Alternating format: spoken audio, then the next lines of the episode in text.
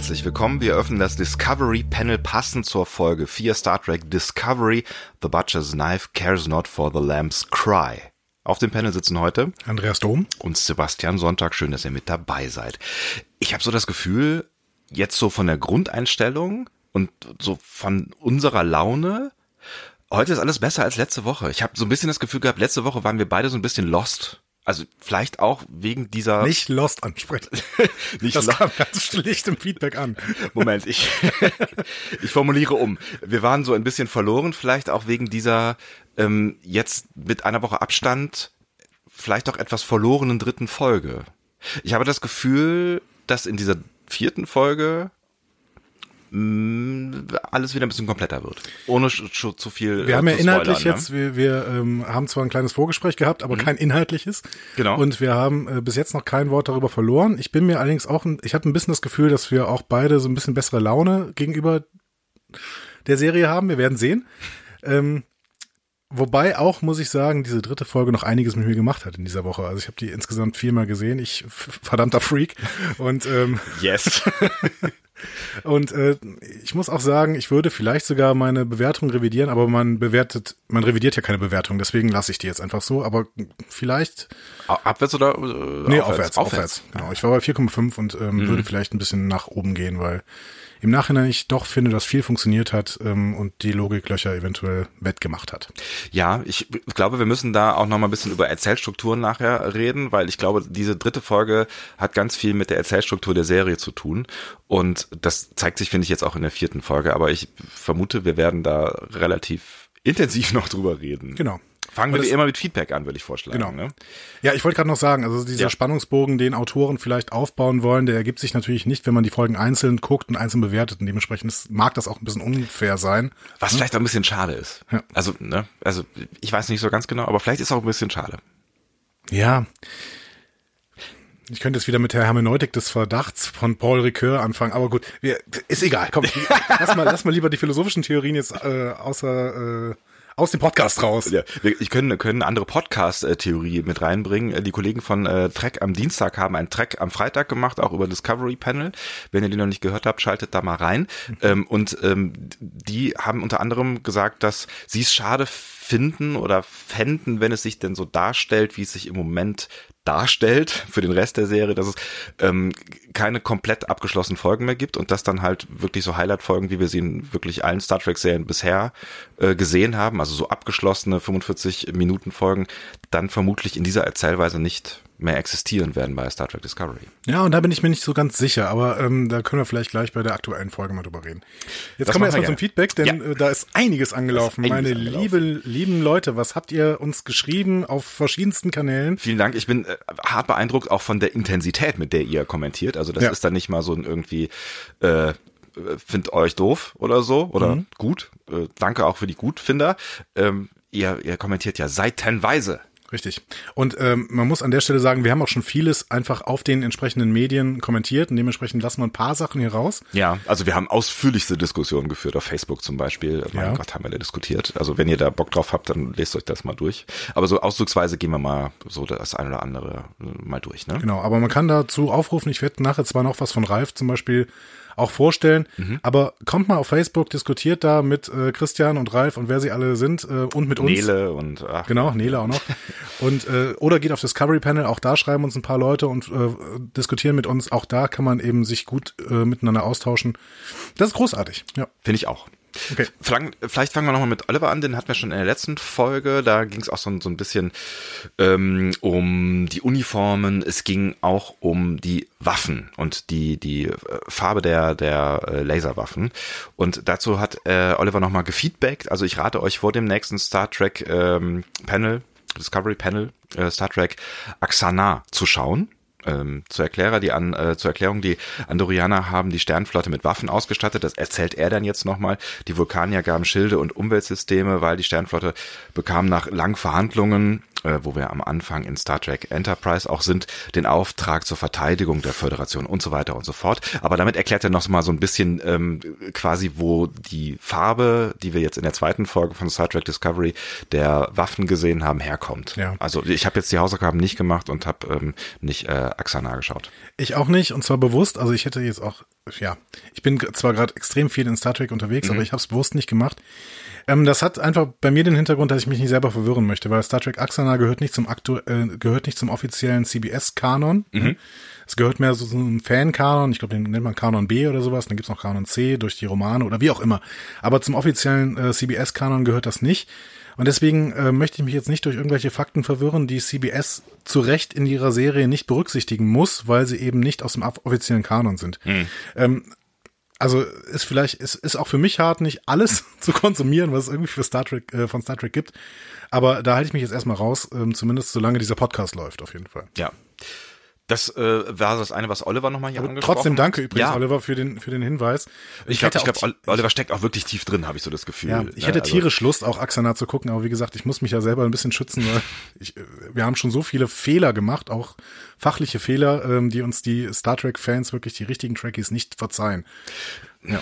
Ja, es ist halt so, ne? Also wir wir haben ja in der in der Prolog unserer Prolog-Folge erklärt, wo wir so, so herkommen, ne? Und wie unsere Sicht auf Star Trek ist. Ähm, Und wir sind jetzt halt nicht die totalen Nerds, sondern sind halt sehr auch wirklich in der C B S-Welt äh, unterwegs gewesen. Die einen sagen so, die anderen sagen so. Ja, ich, mal, ne? Ich spreche jetzt nur für mich. Es mag sein, dass man das bei dir anders betiteln sollte. Ja. Ich hoffe nicht. Machst du mit Feedback weiter? Ähm, ja, wir gehen mal zu Ralf rüber. Der schreibt, wie gesagt, äh, schreibt sehr viel, und ich kann euch nur ermutigen, dass ihr mitdiskutiert bei Facebook oder äh, äh, bei Facebook unter Discovery Podcast, schreibt der Ralf immer. Ähm, und er schreibt uns auch, ihr kritisiert ja recht viel an der Folge. Natürlich sind die Punkte nachvollziehbar. Was dabei ähm, in my honestly opinion, oh. ähm, heißt das auch, oder? Im Ho? Ja. Im Ho. Etwas verloren geht, ähm, ist aber die Stimmung und Atmosphäre, die vermittelt wird. Äh, diese Discovery ist ein dunkler, kalter, unangenehmer Ort. Und er schreibt noch weiter, mehr to boldly go where no man has gone before kann man sich doch kaum wünschen. Niemand braucht nach siebenhundertfünfundzwanzig klassischen Folgen doch more of the same. Je radikaler der Umbruch, desto besser.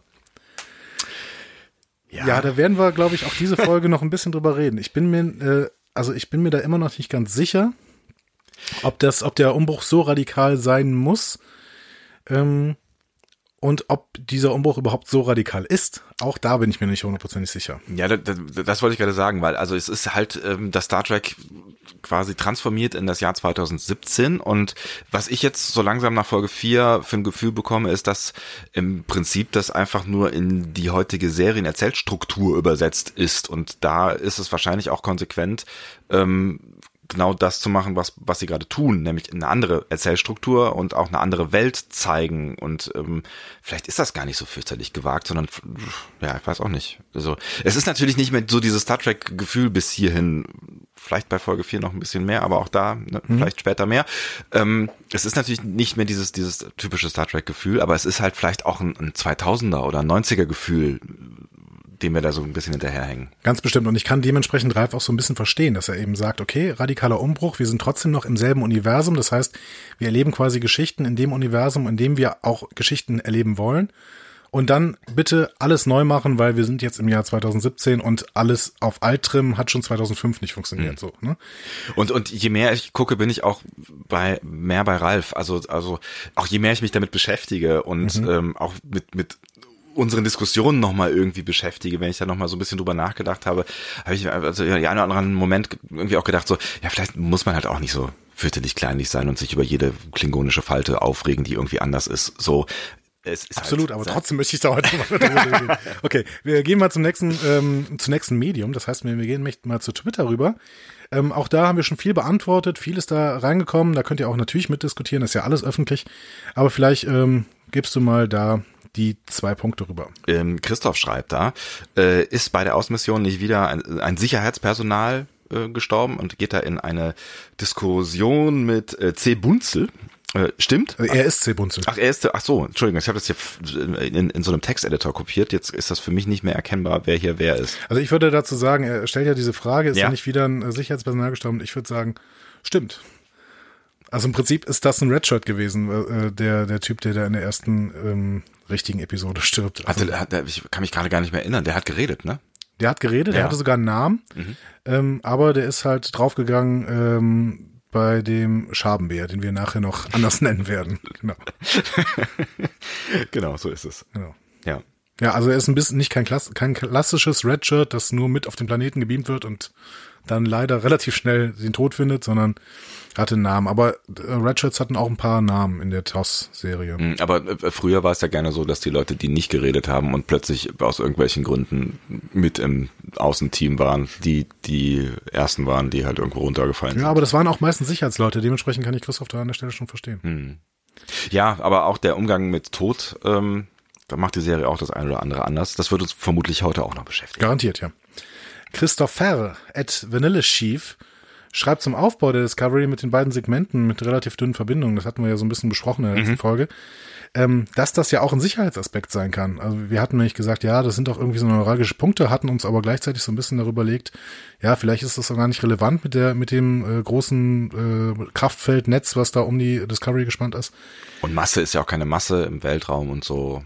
Genau, aber er schreibt, das kann ja ein Sicherheitsaspekt sein, so man kann nämlich so sowohl bei Eindringlingen relativ schnell abriegeln, als auch äh, einzelne Stationen eventuell in Quarantäne, unter Quarantäne setzen, denn äh, es ist ja immer noch ein Sicherheitsschiff, ähm, ein Wissenschaftsschiff mit so verschiedensten Experimenten und wir haben schon gemerkt, dass diese Experimente nicht immer ganz ohne sind, ne? Und dann mhm. kann man eben schon mal sagen, okay, jetzt äh, Sektion so und so absperr- ähm, abtrennen. Ich würde übrigens gleich noch was zu diesem Aufbau sagen, da habe ich mich was Schönes beobachtet während der Folge, aber vielleicht hast du das auch gesehen. Ja, natürlich. Ja, gut, okay. Wer nicht? Wer nicht, gut. Ähm, Ronny schreibt per E-Mail äh, nochmal was zur, äh, zu, zu dieser ganzen Zeitverortung, ne? Schlacht Donato fünf, und er macht ein Rechending äh, auf. Er schreibt, vielleicht geht es nur mir so, aber wenn man sich die Zeitangaben anschaut in äh, Star Trek Discovery, ist dies das Jahr zweitausendfünfundfünfzig. Die Schlacht von Donato fünf stand, äh, fand zweitausendfünfundvierzig statt. Somit liegen zwischen den beiden Ereignissen gerade mal zehn Jahre. Also war sie, also es geht um äh, Michael Burnham, summa summarum, nur drei Jahre auf Vulkan. Diese drei Jahre machen aus ihrem Wesen also fast eine Vulkanierin. Aus Sicht des Character Buildings finde ich das doch schon ein wenig fragwürdig. Genau. Er hat nachher aber noch eine E-Mail zurückgeschickt und da hatten wir aber auch schon das ins, äh, in unseren Feedbackbogen eingegeben, deswegen steht es jetzt noch drin. Mhm. Ähm, ja, ganz einfacher Rechenfehler, denn ähm, dieser Angriff auf das vulkanische Ausbildungszentrum war nicht die Schlacht von Donato fünf, ganz einfach. Ja. Die war vorher. Also der, der, der Angriff war vorher. Genau, es war, war ein ganz anderer Angriff, mhm. aber es war vielleicht auch äh, ein bisschen verwirrend, aber es gab ja eh Verwirrung um diese komische Schlacht in äh, der den ersten beiden Folgen. Ja, weil der Admiral sie ignoriert hat. Ja. Genau. Aber man Gott. kann ja auch nicht alles wissen. Als Admiral, genau. Ja. Genau. Also äh, Ronny hat sich äh, selber ähm, wieder kontrolliert, korrigiert, genau. korrigiert da an der Stelle. Kon- kontrolliert genau. und korrigiert. Genau. Und ja. wir ähm, wollen ihn dazu beglückwünschen. Ja, zu Aus, dieser. Von unserer wunderbar arroganten Haltung. Gott, oh Gott, oh Gott. Ja. Gut. Ähm, Felix hat uns auch eine E-Mail geschrieben, eine sehr, sehr lange E-Mail. Mhm. Äh, lieber Felix, äh, ich danke dir, du schreibst ja auch ab und zu mal auf Twitter und ähm, ich äh, bin sowas von begeistert von dem Einsatz, den du zeigst, und ähm, vielleicht diskutierst du aber demnächst ähm, dann auch an der Stelle äh, auf Facebook mit, beziehungsweise auf Discovery Panel, dann können mich andere Leute auch antworten und nicht nur wir. Ich habe mir mal ein bisschen was äh, zusammengestellt. Mhm. Also er schreibt äh, unter anderem, dass er sich mit der These zu Sektion einunddreißig relativ gut anfreunden kann. Jetzt habe ich es einfach gedroppt. Ohne ja, ich, Spoiler, ich, ich, aber ist ja egal. Ich ne? finde, nein, also ich glaube, also ich habe da auch nochmal drüber nachgedacht. Ich finde die Sache, also wir haben uns ja letzte Folge entschieden, dass wir auf Twitter so eine kleine Ruhepause einlegen am Tag, wo die Folge läuft. Mhm. Ähm, also quasi montags, wenn sie bei uns anläuft, und uns damit irgendwelchen Spoilern zurückhalten. Ich würde jetzt mal sagen, eigentlich macht's in der Folge, also in unserer Folge, gar keinen so großen Sinn, wenn wir, wenn wir jetzt große Spoilerwarnungen machen, weil ich vermute mal, wenn ihr uns jetzt hört, habt ihr die Folge schon gesehen, weil sonst würdet ihr uns nicht hören. Und ähm, deswegen spoilern wir jetzt einfach Vielleicht weiter am Montag uns, drauf los. Genau, sagt uns doch auch mal, wer unseren Spekulationsblock der letzten Folge, wer den überhaupt überskippt hat. Wenn das nämlich keiner macht, müssen, können wir uns dieses Kapitel Marken sparen. Ne? Genau. Also er schreibt auf jeden Fall, dass er sich mit dieser These relativ gut anfreunden kann. Ähm, und ähm, ist gespannt, was das mit dem Charakter Michael Burnham macht. Denn äh, er sieht da so einen Konflikt zwischen der vulkanischen, vulkanischen Logik, die würde eher die Logik von Sektion einunddreißig unterstützen. Mhm. Mhm. Ähm, weil Spock ja auch sagt, das Wohl ähm, weniger ist nicht so viel wert wie das Wohl vieler zum Beispiel. Ne? Mhm. Und ähm, Die menschliche Moral würde aber diese Sektion einunddreißig Nummer nicht so richtig mitmachen und äh, dementsprechend wäre das eine schwierige Kiste für Michael Burnham, mhm. die sehr in sich beides eben vereint. Über die Sektion einunddreißig These müssen wir wahrscheinlich auch diese Folge nochmal äh, reden, aber diesen Konflikt, finde ich, den, den sieht man schon. Also da, ja, da, genau. da, da passiert schon so ein bisschen was genau. in die Richtung. Ne? Genau. Und ähm, äh, Felix schreibt weiter, er hat nicht so Probleme mit dem Gerichtsverfahren, weil das in der Star Trek-Geschichte ja schon öfter so gezeigt würde, erklärt sich äh, auch noch ein paar andere Sachen dadurch kanonisch, beispielsweise das Gefangenenlager als Einfluss der Andorianer auf die Föderation und so weiter. Ähm, dazu übrigens das Gerichtsverfahren, da hat ähm, der große Star Trek-Podcast, trekcast punkt de. Der große. Der ganz große, ja. Die äh, Jungs vom äh, deutschen Star Trek-Index, der uns auch bei der an- oder anderen Folge früher schon geholfen hat. Ja, wir knien äh, nieder an dieser Stelle. Genau, wir knien nieder. Die haben zum Beispiel an der Stelle gesagt, ja, vielleicht ist das ja nicht so dunkel objektiv, sondern nur subjektiv. Also vielleicht empfindet sie das Ganze so dunkel, weil sie sich so... Wow. Ne? Das ist eine Metaebene. Ja. Und das wäre... Wir sehen diese Szene quasi gefiltert durch die Gefühle von Michael, ja. wie sie quasi sie die Szene selber... Hör mal, das ist ja find ich auch eine hochphilosophisch. Finde ich eine interessante äh, Nummer, weil ich ja ähm, nicht so ganz zufrieden war mit dem Design des Gerichts. Ja. Und du ja schon meintest, ja, vielleicht ist das nur das, was sie erträumt oder irgendwie... Ja, das war so ein bisschen meine Hoffnung. Ja. Also genau. auch damit man diesen Erzählstrang umge- hätte umgehen können, der dann halt danach gekommen ist, nämlich genau. dieser und Gefängniskram. Damit könnte man es irgendwie so ein bisschen äh, retten, wenn man sagt, okay, das ist halt aus ihrer Perspektive, weil sie sich so schämt, ist das quasi nur noch so ein dunkles Gericht. Ne? Ja, finde ich ganz Wär spannend, mö- die These. Warum genau. nicht? Wäre ja. möglich und können wir auch so stehen lassen. Ja. Ähm, allgemein sagt Felix, um da nochmal zu, zurückzukommen, er sagt kurz und knapp, er kann unsere Bewertungen nicht mitgehen, das sei ihm viel zu wenig, weil er die Folge viel, viel besser fand. Reden wir vielleicht auch nochmal drüber. Reden wir auch vielleicht, genau. Aber wir revidieren ja nicht. Wir revidieren nicht, genau. Gehen wir weiter. Wir, das Feedback zieht sich zwar schon, aber wir müssen noch was. Hm? Noch, noch, noch, ja, wir, wir haben noch ein paar hecht, Punkte. Genau, wir hechten nochmal hier schnell durch. Aber ich finde, ihr habt das ja auch verdient, wenn ihr dann äh, schon mal so ausführlich Feedback, dass wir zumindest euch mal ansprechen. Bernd zum Beispiel, der schreibt, dass wir sein neuer Lieblingspodcast sind und wünscht sich Episoden über zwei Stunden. Also ich nehme jetzt mal an, von uns oder von Star Trek Discovery? ähm, vielleicht weil, von beidem. Aber wenn Star Trek Discovery zwei Stunden Folgen machen, sind wir bei vier. Das stimmt allerdings, weil wir haben ja jetzt schon mehrfach irgendwie darüber geredet in unseren vergangenen Folgen, dass wir versuchen, uns zu kontrollieren, was unsere Gesprächslänge angeht. Das ist noch nicht so wirklich geglückt, ehrlich gesagt. Ich bin mir hundertprozentig sicher, dass es uns heute nicht gelingen wird. Ja, wir sind ja jetzt immer noch beim Feedback und glaube, es sind schon zehn Minuten oder eine Viertelstunde. Naja, ich weiß es nicht so ganz genau. Die Frage ist, wie seht ihr das denn da so alle? Also ich habe jetzt schon ein bisschen Feedback bekommen von Menschen oder wir haben ein bisschen Feedback bekommen von Menschen hier und da, die sagen, ey, zwei Stunden sind doch super, von mir aus auch mehr. Es gab aber auch Leute, die gesagt haben, reißt euch mal zusammen, so eine Dreiviertelstunde ist doch auch super, oder? Das ist absolut eine Wunschvorstellung von uns, aber wir schaffen es irgendwie nicht, weil wir so viel Redebedarf haben. Aber ähm, vielleicht bei Bernd können wir nochmal ansetzen. Der ähm, schreibt nämlich auch ein paar interessante, eher negative Dinge zum Sounddesign. Mhm. Beispielsweise, dass die Instrumente im Intro synthetisch erzeugt seien, dass ihn das störe. Aber auch noch ein paar andere Kritiken zum Sound, zum Beispiel bei der Computerstimme. Was sagst du dazu? Also jetzt, was den den, den Soundtrack und das Intro angeht, mhm. ähm, je, je häufiger ich das sehe, desto besser gefällt mir das. Also sowohl das Intro grafisch, da habe ich ja am Anfang war ich ja etwas zurückhaltend. Ich ja. finde den finde den äh, Soundtrack, also den Intro-Sound richtig geil. Also finde ich wirklich richtig, richtig cool komponiert. Und ich bin jetzt auch davon ausgegangen, ähm, dass der von einem Orchester eingespielt wird, weil es gibt immerhin nur mal dieses Video auf YouTube, Ähm, wo man ein Orchester sieht, der, das diesen Sound einspielt. Ich fände es aber extrem cool, wenn sie dieses Orchester dazu zusammengerufen hätten, ein Fake-Video zu drehen, wie sie dieses Intro einspielen und es dann mit synthetischen Instrumenten gespielt hätten. Das ja, das wäre cool. Auch ja, das also ich glaube, ja. ich kann die These nicht ganz mitgehen. Ich bin aber echt, auch ehrlich gesagt, da ein totaler Laie und kann nicht so wirklich synthetische Instrumente kann ich total oft nicht von äh, richtigen Instrumenten äh, unterscheiden. Ich denke schon öfter bei irgendwelchen Songs, hey cool, ein Saxophon. Und irgendwelche Leute stehen neben mir und, ja genau, ein Saxophon. Ja, ein, ein Fake-Saxophon aus GarageBand oder so. Hm?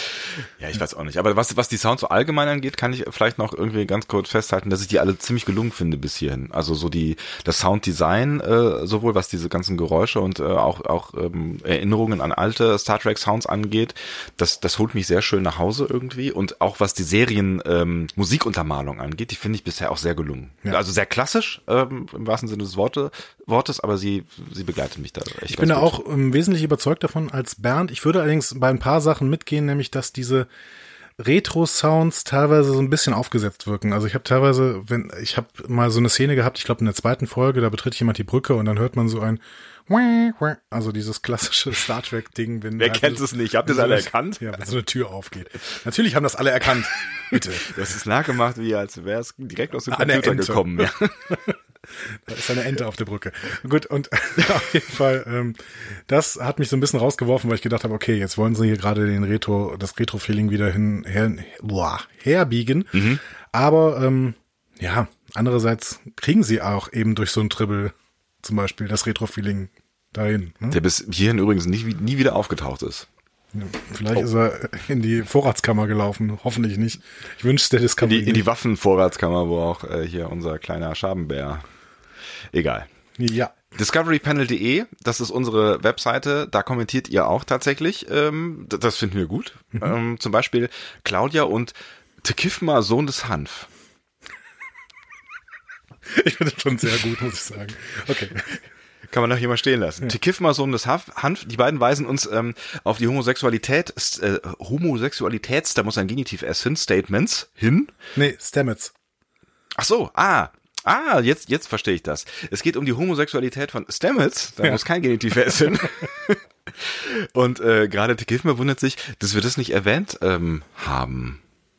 Ja, und da muss, also, mir ist auch, ja, also ich kann verstehen, Claudia hatte an der Stelle ähm, recht, das könnte auch so ein Grund für seine Aggressivität sein, wenn er zuvor eine romantische Beziehung zu diesem ähm, Wissenschaftler an Bord der Glenn geführt hätte, ne, der gestorben ist, diesem diesem äh, Stroll, glaube ich, hieß er. Genau.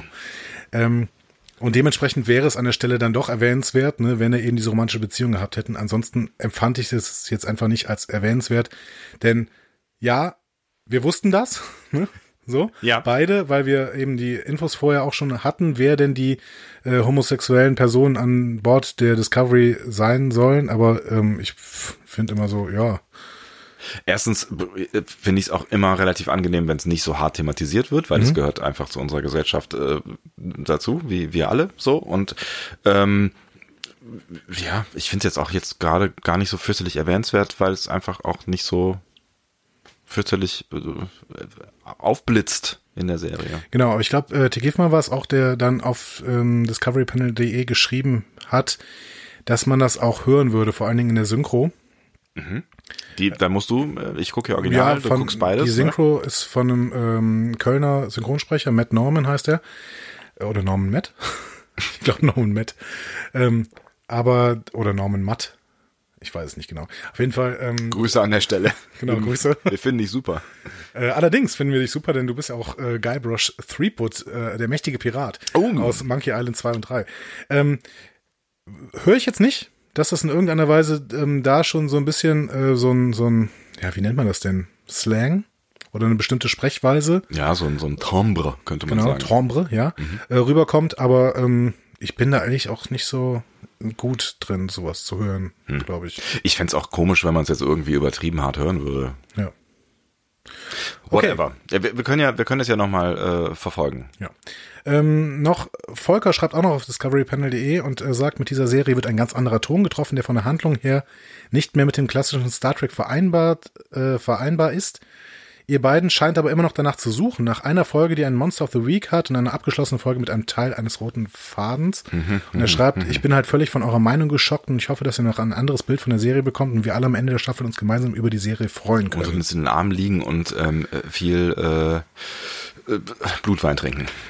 Das wäre schön. Blutwein, naja, egal. Aber ich, ja, also wir, was ich definitiv sagen kann, ist, dass wir nicht danach suchen. Ich glaube nicht. Also ich glaube, man kommt halt aus dieser Star Trek-Welt raus. Wir waren, ich war da eben gerade schon thematisch mal ganz kurz, ähm, die wir alle so gewohnt sind und die kommt nun mal aus den neunzigern und aus der, den Anfängen der zweitausender und hat eine andere Ästhetik. Also schon allein, weil die Serien damals anders aussahen und das hat man schon im Hinterkopf. Also ich glaube, da, also ich habe das im Hinterkopf. Davon, also ja, dein Punkt, den gebe ich dir.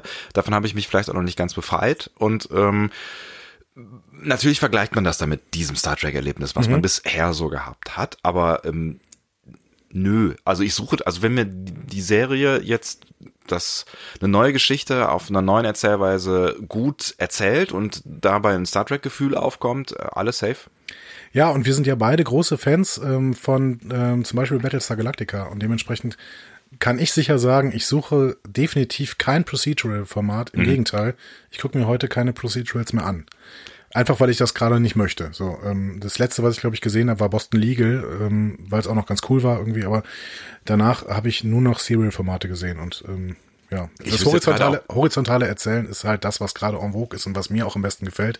Und deswegen liebe ich D S neun schon so, weil da eben teilweise horizontale Erzählmuster drin sind. Durchaus. Ich meine, eigentlich waren sie in allen Star Trek-Serien, ähm, Thorsten mal ausgeklammert, ähm, so ein Stück weit mit drin, ab so einer gewissen Staffel ja. Oder zumindest über auch gewisse Folgen hinweg. Also D S neun macht das ja schon relativ stark, aber auch bei, bei T N G gibt's ja so einige Folgen, die zusammenklappen. Ja, genau. Also hängen. Mhm. Okay. Ähm, vielleicht schauen wir noch kurz auf äh, iTunes. Äh, erstmal vielen Dank für alle, die da für uns gewotet haben. Wir haben mittlerweile eine Bewertung. Das heißt, wir haben mehr als fünf Bewertungen. Aktuell waren es, glaube ich, acht. Wir freuen uns da riesig drüber, weil ihr das auch noch gut bewertet. Das ist voll, genau. voll nett. Und das ist total toll. Und irgendwann, äh, wenn ihr noch mehr gebt, also wir rufen euch jetzt an der Stelle nochmal dafür auf, gebt uns bitte noch mehr iTunes-Bewertungen. Ich weiß, das ist ein bisschen betteln, aber ähm, das führt uns wirklich irgendwann auch so ein bisschen in diese Charts und da äh, kriegt man tatsächlich noch mehr Hörer. Und wir finden es natürlich schön, wenn das äh, möglichst viele Leute hören. Nicht, dass wir dadurch irgendwie was Besonderes hätten, aber wir, wir lieben den Fame oder nein, keine Ahnung. Nein, es ist natürlich auch total spannend, ähm, also wenn, wenn, wenn wir dann schon irgendwie versuchen, mit unserer Meinung rauszugehen, zu schauen, was ihr davon haltet. Und je mehr Leute, ähm, ich meine, wir riskieren natürlich auch damit, dass je mehr Leute das hören, desto mehr Leute uns mit uns battlen wollen. So, aber das ist geil. Also auch g- gerne. Ähm, ja. wir, wir freuen uns auch über über negatives oder herausforderndes Feedback. Das macht richtig Spaß. Guckt ja. euch mal die Diskussion zu Lost auf Facebook in unserer Facebook-Seite an, die Ralf da mit uns angefangen hat. Also es, es macht sehr viel Spaß. Das hat mir großen Spaß gemacht. Ich lese noch ganz kurz vor, was auf äh, iTunes gerade so alles äh, steht. Äh, Top-Podcaster gerne wieder A plus plus plus plus, schreibt Politik und Liebe und kommentiert drunter noch, was soll man sagen, zwei Herren besprechen, sehr analytisch, mit viel Hintergrundwissen. Die jeweils aktuelle Folge des äh, der neuen Star Trek-Serie, Empfehlung äh, für Uniformbesitzer und die, die es noch werden wollen. Ähm, und äh, bester Podcast zur neuen Serie kommt von äh, Verpipe dreihundertundeins. Verpilo. Ver, Entschuldigung. Ah, Verpilo ich muss es mal ein bisschen größer ziehen. dreißigster erster fünfzehn. Es ist so klein hier. Es ist alles so klein hier. Ähm, er schreibt darunter, wenn ähm, auch mir persönlich etwas zu kritisch Discovery gegenüber, ist das definitiv der beste deutschsprachige Podcast zur neuen Serie und ich habe Äh, bisher schon viel zur Serie von anderen Podcasts gehört. Besonders gefällt mir, dass die Jungs offenbar zu jeder Episode zeitnah eine Ausgabe planen. Top, danke. Das werden wir weiterhin machen, aber trotzdem möchte ich hier auch nochmal erwähnen, ähm, ja, auch Trek am Dienstag hat eine Trek am Freitag Folge zu Discovery gemacht. Wir haben auch noch Björn Sülter, der für Robots and Dragons einen Podcast macht, ähm, der auch ganz andere Ak- Akzente setzt, deswegen ähm, holt, hört er doch auch mal rein. Ähm, genau, und ähm, Viele, auch, viele andere, auch auch äh, englischsprachige Podcasts, wenn ihr ja. dieser Sprache mächtig äh, seid. The Edge von Track F M ähm, ist zum Beispiel ein äh, Discovery-Podcast, kann man sich auch mal sehr, sehr gerne geben. Wir machen das an der Stelle nicht. Ähm, ich höre mir zwar den Podcast von äh, Herrn Sülter an, liebe Grüße an dieser Stelle, ähm, aber keine englischsprachigen Podcasts, ähm, einfach nur damit, wir wollen ja auch ein bisschen unsere Meinung hier raw wiedergeben. Ja, vor allen Dingen höre ich auch nichts anderes, bevor wir nicht gesprochen haben. Genau. Also, ne, das und da ist lese ich auch keine äh, Reviews. Auch das nicht tatsächlich. Obwohl es da wirklich auch gute gibt. Hm? Auch das. Also wenn wenn ihr lesen könnt. Wenn ihr lesen könnt. Lest auch hier wieder die ähm, die Reviews von Björn Sülter oder ähm, auch bei den Serienjunkies. Ich glaube, äh, Christian, ich habe den Namen vergessen. Genau. Sollen wir vielleicht das Feedback hiermit abschließen und uns nochmal ganz ähm, bei allen bedanken, die hier gefeedbackt haben? Ja, also das machen wir äh, dezidiert. Vielen lieben Dank dafür. Das macht macht großen, großen Spaß. Äh, macht das gerne weiter so. Also, ne, wie schon gesagt, gerne auch äh, negativ oder herausfordernd oder diskutierend. Wir sind da gerne mit dabei und ähm, nein, wir haben auch schon gesagt, wir machen auch nicht alles richtig. Also verbessert uns auch gerne, wenn wir irgendeinen Quatsch erzählt haben. So, wir sind bei Minute neunundzwanzig und ähm, beenden hiermit das Feedback. Star Trek Discovery Folge vier. The Butcher's Knife Cares Not for the Lamb's Cry heißt sie. Yes. Was wir immer als erstes machen, ist äh, kurze, äh, ein kurzes, äh, einen kurzen Blick auf den Regisseur der Folge. Mhm. Wir haben hier den Regisseur namens Olatunde Osunsanmi. Ich bin sehr froh darüber, dass du ihn aussprichst. Das ist ein kenianischer Regisseur. Und äh, der hat schon viele Serien begleitet, also Serien wie Under the Dome, The Last Ship, Extant, Sleepy Hollow, Minority Report und Blind Spot. Das sind vor allen Dingen so ein bisschen düstere Serien und ähm, dementsprechend vielleicht nicht die schlechteste Wahl für Discovery, zumindest für den Ton, den Discovery gerade anschlägt. Mhm. Ähm, der ist vor allen Dingen aber bekannt geworden als Regisseur von Falling Skies. Da ist er mit der Zeit so eine Art Hauptregisseur geworden und hat in der letzten Staffel beispielsweise einen Opener und noch eine Folge und das Season-Finale. Oh, mhm. ähm, Ähm, inszenieren dürfen und das ist ja, glaube ich, schon eine Auszeichnung. Ne? Durchaus. Und äh, jetzt ist Fall, Fall, äh, Falling Skies ja jetzt auch nicht so die bunteste und positivste Serie. Ne? Ja, also genau. Passt auch alles irgendwie miteinander. Und da hat er natürlich übrigens auch schon mit Doug Jones zusammengearbeitet, der hier den Saru spielt mhm. und in Falling Skies das Falling Skies Alien.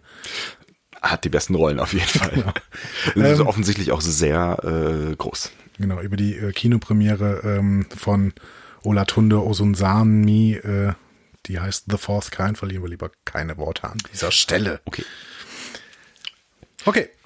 Gehen wir rein. Wir, starten, starten wir, rein. Wir könnten starten, oder? Yes, endlich.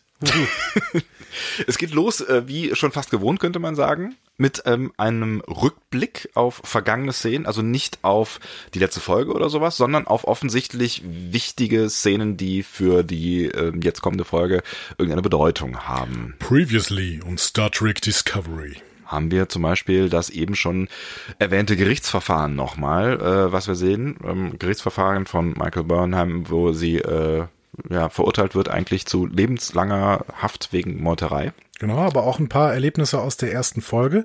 Ähm, was hier was Neues ist, ist, dass wir die Klingonen wiedersehen.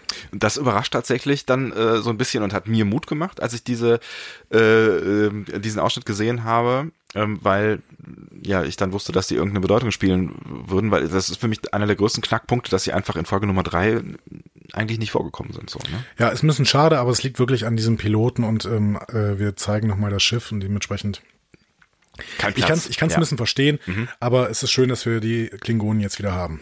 Genau. In, ähm, das war es im Prinzip so previously, ne? Ja, also ich glaube, wir müssen jetzt nicht mehr groß erzählen, was da genau ja. passiert ist, das wisst ihr alles. In Szene zwei bekommt Burnham ihre Uniform und ähm, Tilly übergibt ihr dann die Hinterlassenschaften von Captain Georgiou. Burnham öffnet sie aber nicht, sondern schiebt sie unter ihr Bett. Da möchte ich erstmal fragen, das fängt ja relativ strange an, diese äh, diese Szene. Ne? Voll, also so eine so eine ganz komische Kamerafahrt von äh, irgendwie aus einer Makroebene, man weiß überhaupt nicht, wo man ist. Ne? Genau, und es sieht halt so, es sah so extrem C G I-mäßig aus, dass ich erst so gedacht habe, okay, wollen sie uns jetzt das da als Weltraum verkaufen? Das ist doch, also es ist doch so computeranimiert. Und dann habe ich gedacht, ja, es ist völlig richtig, dass, hier, dass das hier computeranimiert aussieht, denn was wir sehen, ist die Replikation einer Uniform aus der Innenperspektive. Was irgendwie ganz geil ist. So. Ja. Ich habe nämlich auch zuerst gedacht, oh Gott, was passiert jetzt? Und habe da sofort irgendwie mich erinnert, gefühlt an den Anfang von irgendeiner T N G-Folge, wo man vielleicht auf irgendeinem komischen Planetencluster, hast du nicht gesehen, Dings unterwegs ist und äh, man jetzt, ich habe hab nämlich so tatsächlich kurz gedacht, jetzt kommt so eine Folge, also so eine richtige Folge. Wir sind irgendwo mhm. und erforschen irgendwas. Ja. Alles ganz aber, anders. Aber aber super cool. Ich bin ja großer Fan vom Replikator. Ich sage ja, der Replikator ist die größte Errungenschaft, die Star Trek jemals hat. Und wir sind ja gar nicht so weit weg vom vom Replikator. Also es gibt ja bestimmte ähm, Techniken, die schon so Replikationsfähigkeiten haben. Wir können beispielsweise, habe ich gesehen, Nahrung auf, drei D drucken. Genau, auf drei D-Druckern schon mhm. Pizza drucken, habe ich gesehen. Mal. Das ist dein Traum, oder? Nee, das ja, ja, ja, das ist mein Traum. Aber ich habe es wirklich gesehen. Also es geht offensichtlich. Ich finde es ein bisschen eklig. Ja, ich würde es jetzt auch noch nicht essen, aber vielleicht in äh, fünfzig Jahren, wenn wir ähm, beide uns im Altersheim treffen, um die siebenundvierzigste Staffel von Star Trek Discovery zu besprechen. Genau. Ja, vielleicht kann man das dann auch äh, dann gleich an die Gegebenheiten anpassen und es, weiß ich nicht, in Glas flüssig abfüllen lassen oder so. Wer weiß. Ähm, Gut, Replikator.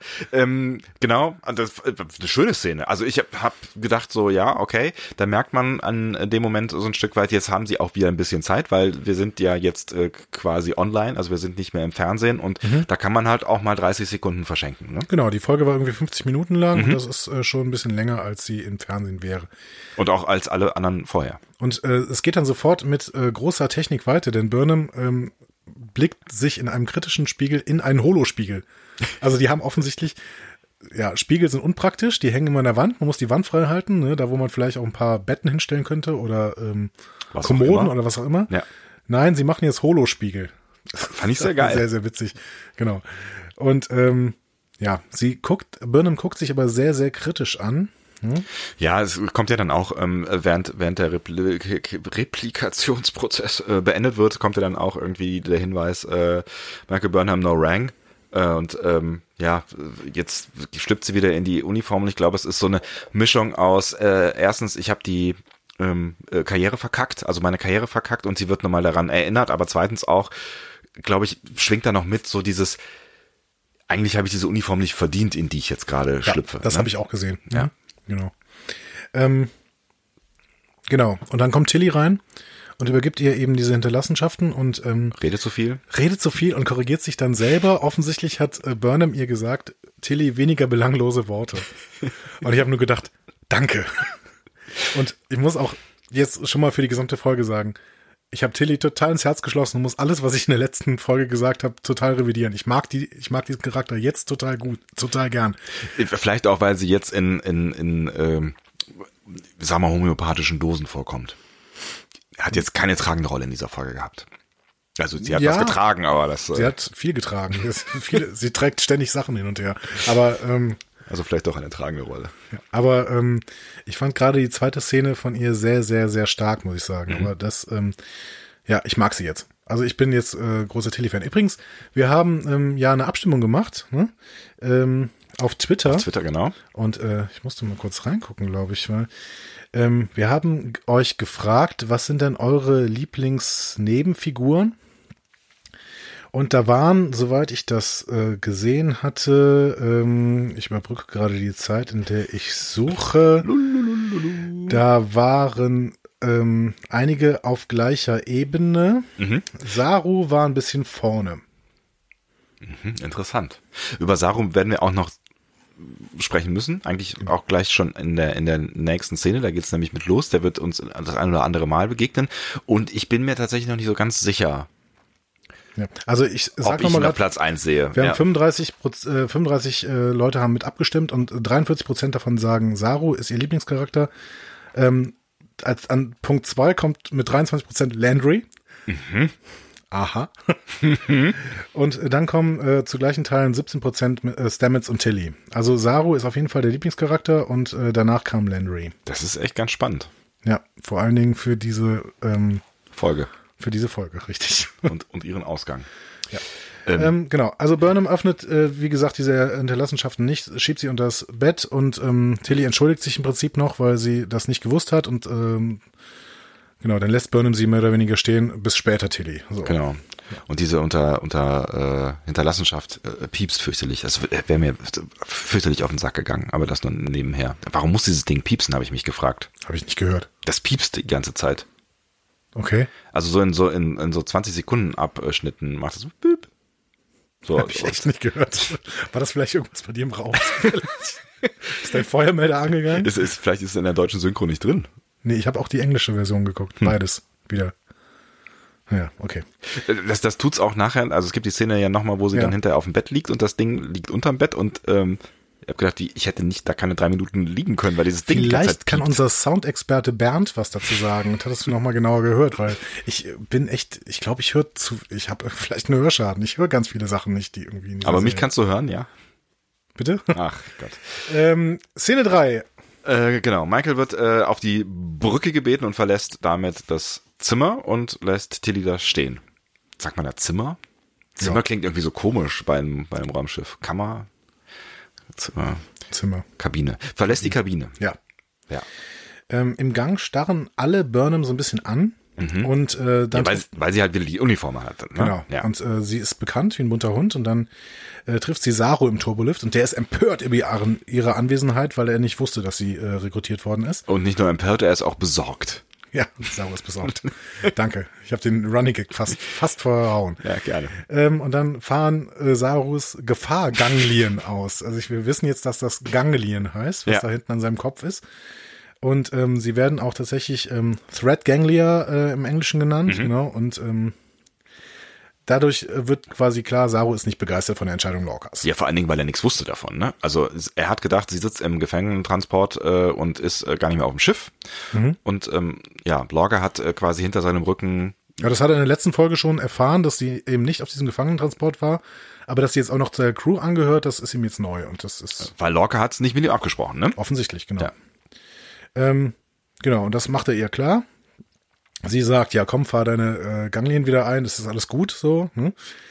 Ähm, ja, aber die Stimmung ist schon so ein bisschen, ich fand die Stimmung schon kühl, so, ne? Also klar, ich meine, Saru war jetzt nicht auf äh, Happiness-Freundschaftskurs unterwegs, aber auch von Michael fand ich, was da so gekommen ist, das war eher so, also das Gespräch ähm, in der letzten Folge im Gang war so ein bisschen wohlwollender. Findest du den Saru jetzt verständlich? Nee, noch nicht, noch immer nicht so richtig, ehrlich gesagt. Also wir hatten ja letzte Woche das, das Problem so ein bisschen mit ihm, dass er ja eigentlich die Beweggründe von Michael kannte. Ja, eben. So, ne? Und ich find's immer noch nicht so richtig nachvollziehbar. Also ehrlich gesagt, ich verstehe ihn immer weniger und hm. ähm, finde auch, dass er sich so ein bisschen eingeschossen hat auf, auf Burnham. Und das weiß ich nicht. Ist ein bisschen seltsam. Also ich... Äh, Die, die Folge entwickelt sich ja noch so ein bisschen weiter, auch mit Saru und der Beziehung zu Lorca und auch der Beziehung zu Michael. Und was ich nachvollziehen könnte, das deutet er später äh, ja auch mal an, ohne jetzt zu viel vorgreifen zu können, dass er ein Problem mit Michael bekommen könnte, weil er Angst davor hat, dass sie zu sehr mit Lorca sympathisiert. Aber das ist ja da noch gar nicht Thema. Mhm. Also das ist ja da noch, also oder höchstens ansatzweise. Keine Ahnung. Ja, also da ist es irgendwie nicht noch nicht so ganz... konsequent. Ja. Oder konsistent. Wir gehen weiter. Auf der Brücke findet gerade eine Übung statt. Lorca kommandiert, ähm, aber der Kampf gegen zwei imaginäre Klingonenschiffe wird verloren. Und Lorca findet ein paar höhnische Worte. Zum Abschluss noch ähm, sagt Landry, okay, beim nächsten Mal machen wir es besser. Und Lorca, it will be hard to do worse. Harter Hund, oder? Harter Hund. Ja. Ähm, vielleicht kurz noch vor dem harten Hund. Ich finde, die Szene sah unfassbar gut aus. Ja. Wollte ich dich fra- gerade fragen, diese ja. Kampfszene war der Hammer ja. Und vor allen Dingen Lorca ist der Hammer, also meine Güte, der ist ja... Er kommandiert da rum, gibt Anweisungen und äh, also da merkst du halt ganz klar, also, wer den auf ein Wissenschaftsschiff gesetzt hat als Captain, der, weiß ich nicht, also der ist da jetzt genau richtig an diesem Ort, weil ne, ja.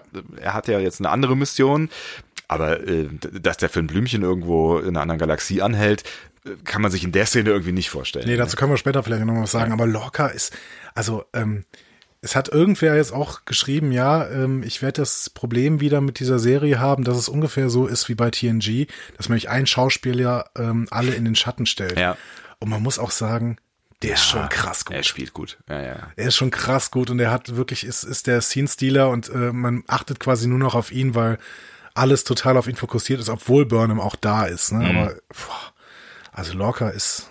Man muss an der Stelle aber mal sagen, es ist nicht so wie bei, bei T N G, wo ähm, Patrick Stewart alle an die Wand gespielt hat und alle anderen nur wie Cowboys aussehen. Nee, das stimmt. Ähm, ich finde das Niveau, das schauspielerische Niveau bis hierhin durchaus gut und hoch. Ja, genau. Ich würde da auch fast keinen äh, rausnehmen. Hm? Ja. Genau. Hm? Ja.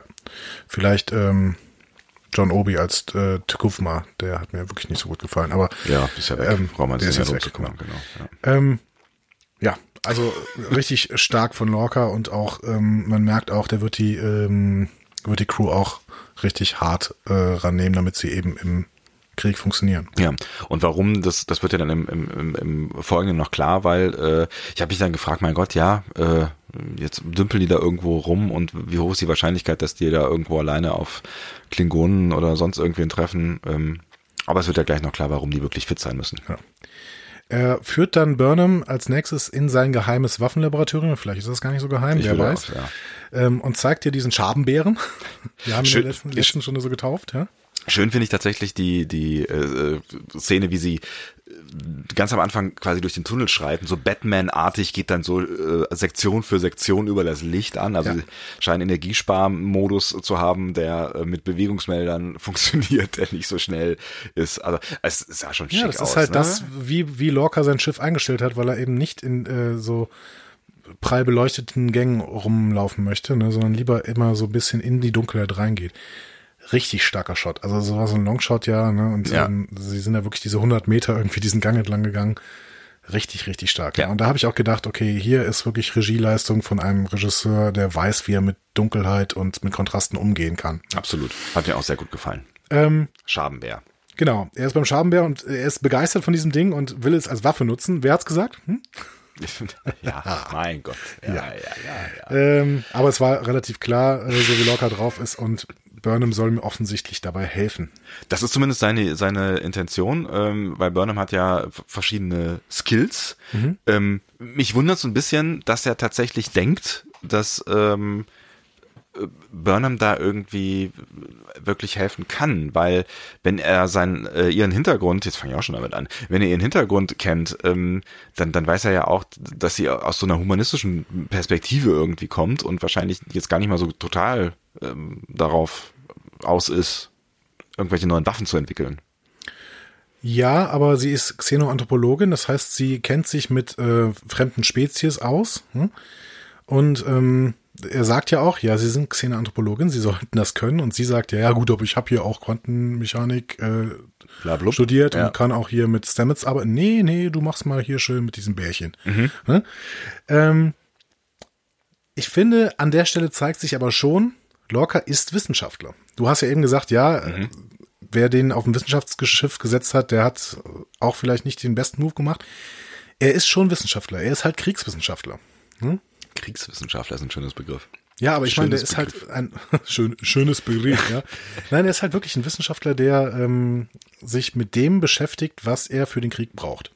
Ja, da ist schon was dran, vor allen Dingen, weil er ja auch dieses Waffenzimmer hat, äh, ne, wo er quasi Krieg studiert und er sagt das ja in der Szene ja auch nochmal und so. Also, ähm, ja, vielleicht ist er mehr Wissenschaftler, als, als ich das eben ähm, zugeben wollte. Genau. Und ähm, hier haben wir quasi wieder denselben Cliffhanger, jetzt vorm Intro wie ähm, am Ende der letzten Folge, nämlich wir sehen diesen Bären, wie er gegen die Scheibe donnert. Also das Kraftfeld. Genau, das Kraftfeld, nicht, das ist ja keine Scheibe, genau.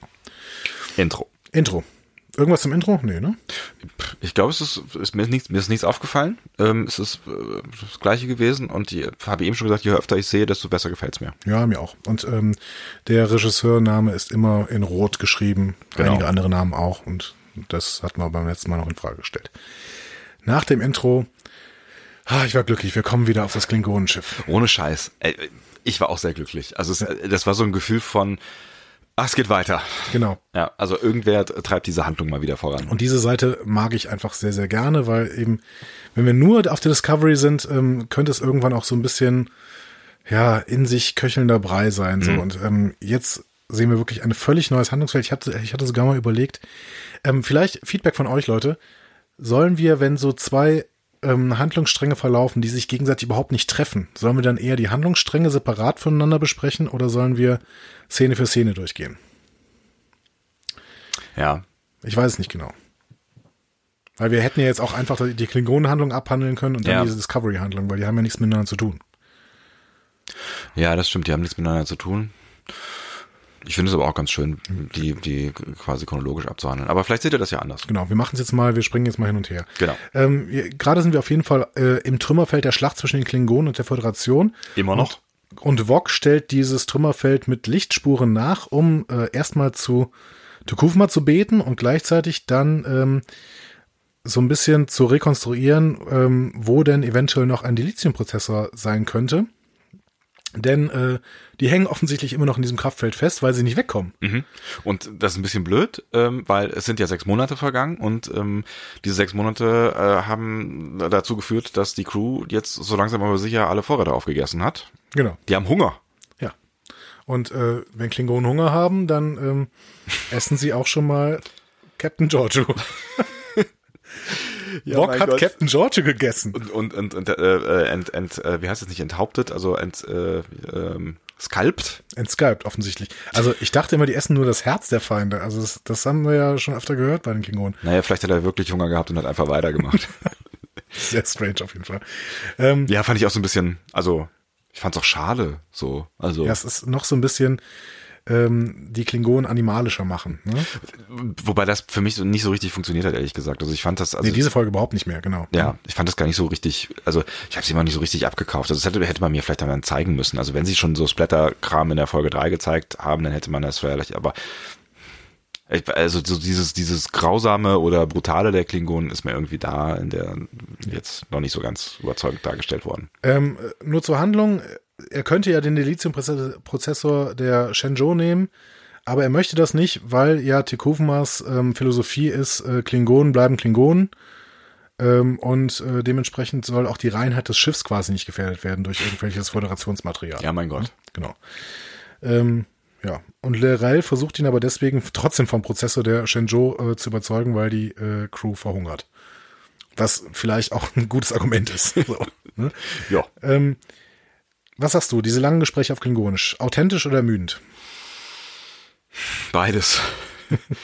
ähm, ich mag immer noch nicht so richtig gerne, wie die sprechen. Also die haben ja so einen so einen Nuschelslang. Ich weiß gar nicht, wo du durch das, also haben die da irgendwie die Schauspieler eine Kauleiste im Mund, weil durch die Maske kann die eigentlich nicht kommen. Ne? So heftig ist die ja gar nicht. Ich finde die Maske übrigens nach wie vor etwas seltsam. Mhm. Also mir ist mir ist jetzt so, ich habe ich hab mir die beiden gerade in diesem Gespräch oder in den folgenden Gesprächen auch mal, weil man sieht ja viele Großaufnahmen intensiver angeguckt, und das mit diesen doppelten Nasenlöchern finde ich echt komisch. Ja. Weil es ja auch dann die Originalnasenlöcher sind, die da drunter sind. Also die originalen Menschen-Nasenlöcher. Ja, hoffentlich, sonst könnten sie nicht atmen. Aber ich finde es ich find's irgendwie seltsam. Ja. Ich bin nicht, ah ja. Also ich, ich, mir, ich, ich will da jetzt auch gar nicht, eben gesagt, ich will ja gar nicht so drauf rumreiten. Die können ja von mir aus aussehen, wie sie aussehen, aber ich finde sie, ich finde sie sehen halt einfach seltsam aus. Und mir ist egal, dass sie aussehen, wie sie aussehen und dass sie anders aussehen als die alten Klingonen. Aber sie sehen irgendwie, ich finde nicht, dass sie ja, so cool aussehen. Ich habe mittlerweile auch, glaube ich, das ausgemacht, warum es finde ich, warum ich es so komisch finde. Mhm. Es sind bei mir nicht die Nasenlöcher, sondern es ist bei mir, dass sie haarlos sind. Ah. Und zwar komplett. Also die haben keinen Bart. Alle Klingonen vorher hatten Bart. Ja. Und die haben keine Haare. Und das ist, warum? Also das verstehe ich nicht ganz. Ja. Wenn, wenn nämlich in dieser Maske noch Haare dabei wären, dann wäre das gar nicht so weit weg von den alten Klingonen. Da wäre im Gesicht ein bisschen was verändert. Aber ansonsten hättest du trotzdem hier diesen Sichelkamm und du hast dann halt Haare und einen Bart. Und das, weiß nicht, ich finde, das gehört irgendwie ein bisschen zu den Klingonen dazu. Aber vielleicht ist das auch zu sehr Nostalgie an der Stelle. Was ich allerdings sagen muss, ähm, Chris Obi heißt er, glaube ich, der Darsteller von Tekufma, da hat mich ja echt sein Gerede gestört, weil er auch nicht so richtig in, in so einen Fluss gekommen ist. Ne? Ja. Ähm, bei den beiden finde ich das schon wesentlich besser. Ich meine, man muss sich natürlich ja jetzt auch mal wieder auf die Metaebene bewegen und äh, überlegen, was die Schauspieler da machen müssen. Ne? Also die müssen da halt äh, seitenweise Text auf Klingonisch halbwegs authentisch vortragen und dann ja das halt auch noch irgendwie so betonen, dass es Sinn macht. Und das heißt, sie müssen auch wissen, was sie da sagen und so. Ja, aber tut mir leid, also kein Mitleid ist. Nein, kein Mitleid, aber es ist Schauspieler. Es, so. ja, ja, klar, aber es ist, glaube ich, deutlich einfacher, wenn du das irgendwie auf Englisch oder von mir ist noch auf einer Sprache, die du vielleicht nicht so ganz gut kennst, aber das ist eine Sprache, die es gibt, also Klingonisch gibt es auch, aber du weißt, was ich meine, die von Menschen gesprochen wird. Ich, also ich glaube, das ist schon jetzt nicht so der einfachste Job und wenn du dann vielleicht jetzt auch noch ein ja, durchschnittlich begabter Schauspieler bist. Ja, aber ganz im, also das ist ja eben eine Sprache, die keiner spricht, deswegen können sie es betonen, wie sie wollen. Hm. Ja gut, wir können es auch nicht nach, nachprüfen halt. Genau. Also ich finde, Vok und L'Rell machen das richtig gut, die beiden find Schauspieler. Ähm, das hat mir eben bei Tekufma hat's mich ein bisschen mehr genervt. Und ich finde jetzt, ja, es ist so ein bisschen ermüdend auf Dauer, wenn die lange Gespräche miteinander führen. Es, wir werden es aber kaufen müssen, weil offensichtlich wollen sie die Klingonen nicht übersetzen. Hm? Ich, ich frage mich halt, ob das irgendwas mit ähm, unserer Beziehung zu den Klingonen machen wird, weil sie halt natürlich dadurch so ein bisschen auf Distan- äh, Distanz gehalten werden. Ne? Also wir verstehen sie halt einfach nicht. Ja, und wobei, ihre Gefühle vielleicht. Wobei ich so. schon ein bisschen reingekommen bin jetzt bei äh, Vok und L'Rell. Ja, es ist natürlich viel mehr passiert als in, in mhm. also gefühlt als in den ersten äh, beiden Folgen, wo die Klingonen ja aufgetreten mhm. sind. Also auch was die Charaktere angeht, da hat sich viel mehr entwickelt. Aber ich glaube, man kommt schon an die Leute näher ran, die auch einfach die Sprache sprechen, die wir verstehen, die Sprachen ja, sprechen, die wir verstehen. Aber wir werden das, wir werden das weiter beobachten müssen, weil es waren ja jetzt auch, es waren mehr klingonische Szenen, aber es war ja jetzt auch noch nicht äh, vollständig voll mit klingonischen Szenen. Absolut. Gehen wir wieder zu Discovery? Ge- gehen wir wieder zur äh, Discovery. Wo sind wir denn dann noch gleich? Der, ähm, wir sind im Wissenschaftslabor. Ah, genau. Und der Computer sagt Burnham, äh, dass Ripper, wie er von Landry genannt wird, also äh, die soll nämlich nun mit Burnham zusammenarbeiten, ähm, ein Pflanzenfresser ist. Damit mhm. starten wir quasi in die Szene rein. Ja, genau. Und äh, dass Landry so ein bisschen auf die Finger schauen soll von äh, Michael, zeigt natürlich auch wieder so ein Stück weit, dass ähm, ja, dass, dass, dass sie vielleicht doch, dass ihr vielleicht doch noch nicht so ganz vertraut wird, was ihre Intention angeht. Also das, was ich eben angesprochen habe, so, ne? Mhm. Also. Ja, Lorca ist ein, äh, Lorca ist ein Fuchs, der würde Burnham nicht komplett allein lassen. Und vielleicht auch ein Kontrollfreak. Ja. Zu Recht. Ich meine, Burnham hat beim letzten Mal gemeutert gegen ihre beste Freundin. Also ja. ob das, ob sie jetzt einem völlig fremden, komischen Typen ähm, vertraut. Was, was ich ganz lustig fand, ist, dass Landry reinkommt mit den Worten, irgendwie Lorca denkt, dass wir zwei gut zusammenarbeiten müssen können. Aha. ja, ja. Ich glaube, das hat keiner von den dreien gedacht. Nein, genau. ähm, ja, ähm, wir werden, wir finden auf jeden Fall raus, dass es eine ähm, ein Pflanzenfresser aus der sogenannten Tardigrada-Spezies ist. Und da habe ich mich jetzt mal ein bisschen informiert. Oh, die Tardigrada-Spezies. Die Tardigrada-Spezies. Ein kurzer Exkurs von Herrn Dom. Die sogenannten Bärtierchen. Mhm. Ja. Auch Wasserbären genannt. Das ist äh, Wikipedia jetzt. Ja. Ich zitiere Wikipedia. Bilden einen Tierstamm innerhalb der Häutungstiere. Die meist weniger als einen Millimeter großen achtbeinigen Tiere erinnern durch ihr Aussehen und ihre tapsig wirkenden Fortbewegungsweise etwas an Bären, was zu ihrer Beziehung, äh, Bezeichnung im deutschen Sprachraum führte. Auch ihr wissenschaftlicher Name, Zusammensetzung aus lateinisch tardus, langsam und gradus, Schritt, geht auf die langsame Fortbewegung zurück. Das heißt, diese Viecher gibt es wirklich mhm. auf der Erde. Mhm. Das sagen sie ja auch in dem Gespräch. Genau, nur in viel, viel, viel, viel, viel kleiner. Genau, mikroskopisch statt makroskopisch, wie sie, wie sie in der Folge sagen. Und äh, wir sind mit unserer Bezeichnung äh, Schabenbär, also deiner Bezeichnung, ich gebe dir den, den Fame für, für diese Bezeichnung. Kudos. Gar nicht so, gar nicht so weit entfernt. ja, ja, schön. Danke. Ja, bitte. Ähm, gut. Also ähm, auf, offensichtlich, ich, ich finde es ich find's aber schön, dass hier grundsätzlich so ein bisschen an die Wissenschaft angedockt wird. Also ich wusste bis jetzt nicht, dass es diese Bärtierchen gibt. Ja, vor allen Dingen auch an aktuelle Wissenschaft, also was ist das aktuelle, also an, an äh, zeitgenössische, also an Dinge, die es wirklich gibt. So. Ja, genau. Und ja. wenn man so ein Bild sieht bei Wikipedia, gib doch mal äh, Bärtierchen oder Tardigrada da ein. Die äh, sehen wirklich so ein bisschen aus wie dieses Viech. Also das ist definitiv danach designt. Das finde ich auch wieder ganz angenehm. Also das, das zwei Dinge, die ich daran angenehm finde. Erstens ist, dass dieses äh, Schabenbär-Gedöns in dieser Folge Sinn bekommt, weil ich mich ja in der letzten Folge darüber beschwert habe, was soll diese Splatter-Szene, diese sinnlose. Sie war nicht sinnlos, sondern sie hat einen Sinn. Genau. Und es ist nicht Freak of the Week. Hm? Genau. Und ich war ungeduldig. So. Ich Ich nehme alles zurück ähm, und bin, bin Fan davon, dass dieses Tier jetzt irgendwie weiter, also bis zu einem gewissen Punkt, Fan davon, dass es mit diesem Tierchen hier weitergeht. Und immer mehr, wir sollten dem Writers Room auch wirklich mal ein bisschen Zeit geben, seine Sachen auch zu erklären. Wir sind ungeduldig, das ja. kann man schon festhalten, ja. Was ich noch in diesem Wikipedia-Artikel, übrigens, der ist sehr, sehr lang, ja. was ich auch noch gefunden habe, die Ernährung von diesen ähm, Wasserbären, ja. äh, Pflanzenzellen inklusive der enthaltenen Pilzsporen. Da schließt sich dann der Kreis zu unserem kleinen Pilzsporengarten. Genau. Also ähm, wir haben es hier wirklich, ähm, das ist eine kluge Überlegung, gut, das ist keine besonders lange Überlegung, aber es ist eine kluge Überlegung, ähm, was für ein Tier man denn hier am besten einsetzt, um diese wissenschaftliche Theorie auch irgendwie plausibel zu machen. Wie das an Bord der Glenn gekommen ist, ist unklar. Mhm. Da weiß ich auch nicht, ob wir da nicht so ein bisschen nachher zu leicht drüber hinweggehen, weil irgendwie... Also sie sagen ja, es gab keinen Eindringungsalarm und äh, auch keine mikroskopischen ähm, Sachen sind da irgendwie reingekommen.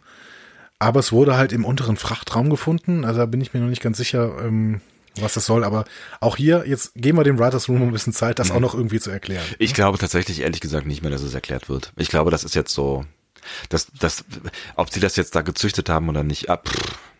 Ich glaube, dass das, naja, vielleicht wird's, vielleicht täusche, täusche ich mich.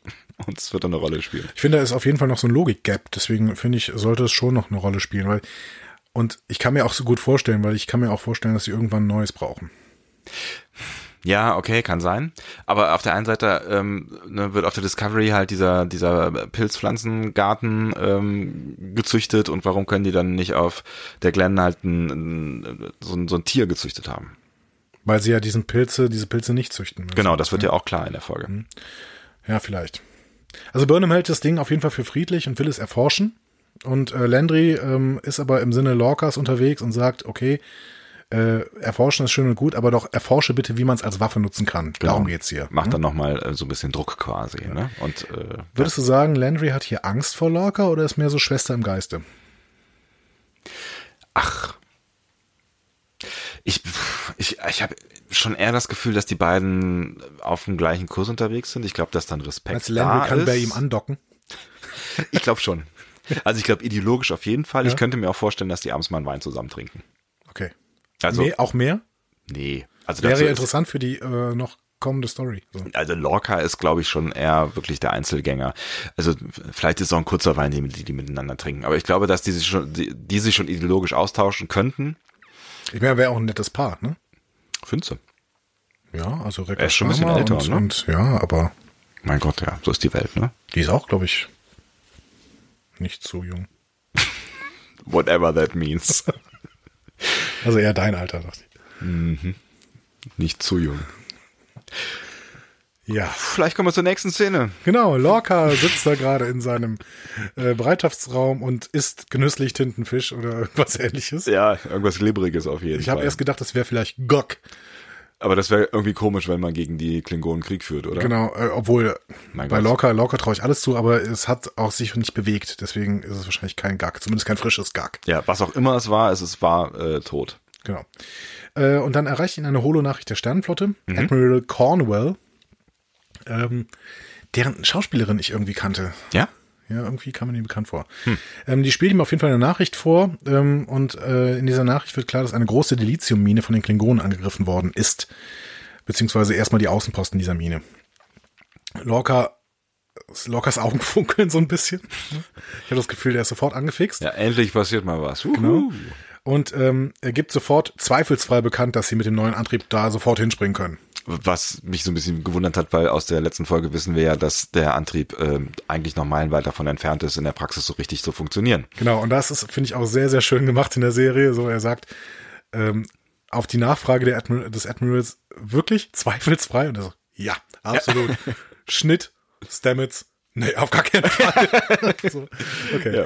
Ja, sehr schön gemacht, ne? Ähm, Stamets verneint halt, dass sie so weit springen können, ist skeptisch, weil die Discovery nicht die entsprechende Rechenleistung habe. Und er wisse auch nicht so richtig, wie die Glenn das gemacht hat. Ne? Und also, das ist ja offensichtlich bei der Glenn auch schiefgelaufen. Also das könnte man ja auch als Warnhinweis nehmen. Genau, also genau, die Glenn, äh, obwohl dieses Problem scheint er ja gelöst zu haben. Also er weiß schon, warum das Ding sich so gedreht hat, mhm. ne? Und warum die Menschen dann verdreht wurden. Aber er weiß halt noch nicht genau, wie man das umgehen kann. Ne? Mhm. Also er hat irgendwie noch nicht diese Rechenleistung, die, die es dafür braucht. Und äh, Lorca befiehlt ihm halt, alles zu versuchen. Erstmal, Herr Stamets ist ja wohl der König von Passiv-Aggressivistan, oder? Also meine, meine Güte. Ja, voll. er, tra- er trägt ja einiges mit sich, könnte man äh, durchaus ja. sagen. Mhm. Ähm, also er hat auf jeden Fall irgendwie... kein Bock, irgendwas zu machen, was was Lorca ihm sagt. So, also das wird sehr deutlich. Aber ich fand, find, was mich gestört hat tatsächlich, ist dann der im Umkipper am Schluss. So dieses, ich könnte vielleicht mal versuchen, irgendwas zu tun. Das fand ich irgendwie am Ende. Ende ja, ich, aber das habe ich so gedeutet. Ich will jetzt Lorca loswerden. Weil er macht auch die ganze Zeit so sarkastische Witze und sowas. Und ja klar, und er sagt ja ganz sofort am Anfang ganz strikt, nein, das funktioniert nicht und gibt ja. mehrere Gründe an, warum das nicht funktioniert und mhm. warum das Wahnsinn ist. Und deswegen hat es mich am Ende gestört, dass dann so dieses dieses äh, Scotty-Ding am Ende kam, äh, ja, ich probiere mal was. Wie lange brauchen Sie dafür? Zwei Stunden? Okay, du hast eine halbe. So ungefähr. Weißt du, so dieses... Ja, aber es war eben nicht so ein Scotty-Ding, wo Scotty, der sich immer so ein bisschen, so ein bisschen darüber aufregt, ja, was fordert ihr von mir? Und dann... Ähm, ist es ja aber bei Scotty ja immer dieses Ding, okay, ich brauche sechs Stunden, okay, du hast drei, ich mach's eine halbe. Genau. Ne? Alles klar. Ja, ja. Aber das ist es eben bei Stamets nicht. Ich finde, der will den einfach nur loswerden. Was ich super schön fand mitten im Gespräch, mhm. ist, Saro steht ja die ganze Zeit dabei und sagt im Prinzip nichts. Aber irgendwann bringt Stamets so einen sarkastischen Witz und Saro lacht. Ja, beziehungsweise lächelt so halt. Ne? Mhm. Hat das ihm gegeben. So. Spätestens da sollte klar sein, was, was Saro von Lorca hält. Ne? Ja, ja, aber ich meine, das ist sowieso klar. Ja. Also ich meine, die, die beiden sind auch, also ja. Saro findet Lorca auch richtig cool. So. Ja. Best Friends Forever. Fragt man sich natürlich, warum hat Lorca Saro ausgesucht als ersten Offizier? Ne? Ja, wahrscheinlich, weil Saro einfach gut ist. Aber wo drin? Ja. Das, das müssen wir er hat halt diese Ganglien, ne? Die Gefahrganglien. Also er weiß, wenn es gefährlich wird. Ja. Nein, aber er scheint ja auch ein guter Wissenschaftsoffizier zu sein. Ich bin mir halt. Wir haben es noch nicht so richtig gesehen. Also ich finde, Saro muss noch ein paar Aufgaben bekommen, weil bis ja. jetzt läuft er die ganze Zeit nur nebenher. Und fährt Fahrstuhl und so. Genau, aber das, ja. das ist halt auch noch blöd, wenn man so keine Aufgaben für jemanden hat, dann den Charakter irgendwie einschätzen. Also Stamets hat wesentlich mehr zu tun. Definitiv, ja. ja.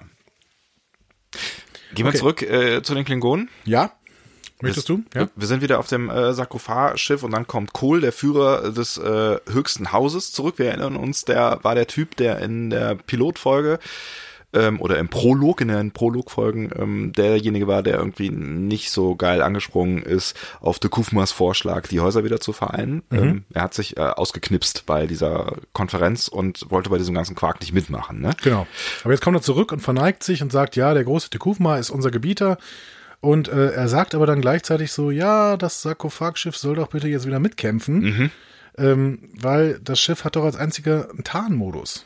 Da ist zuerst ein Fragezeichen über meinem Kopf entstanden und dann sind meine Gefahrganglien äh, aktiviert worden.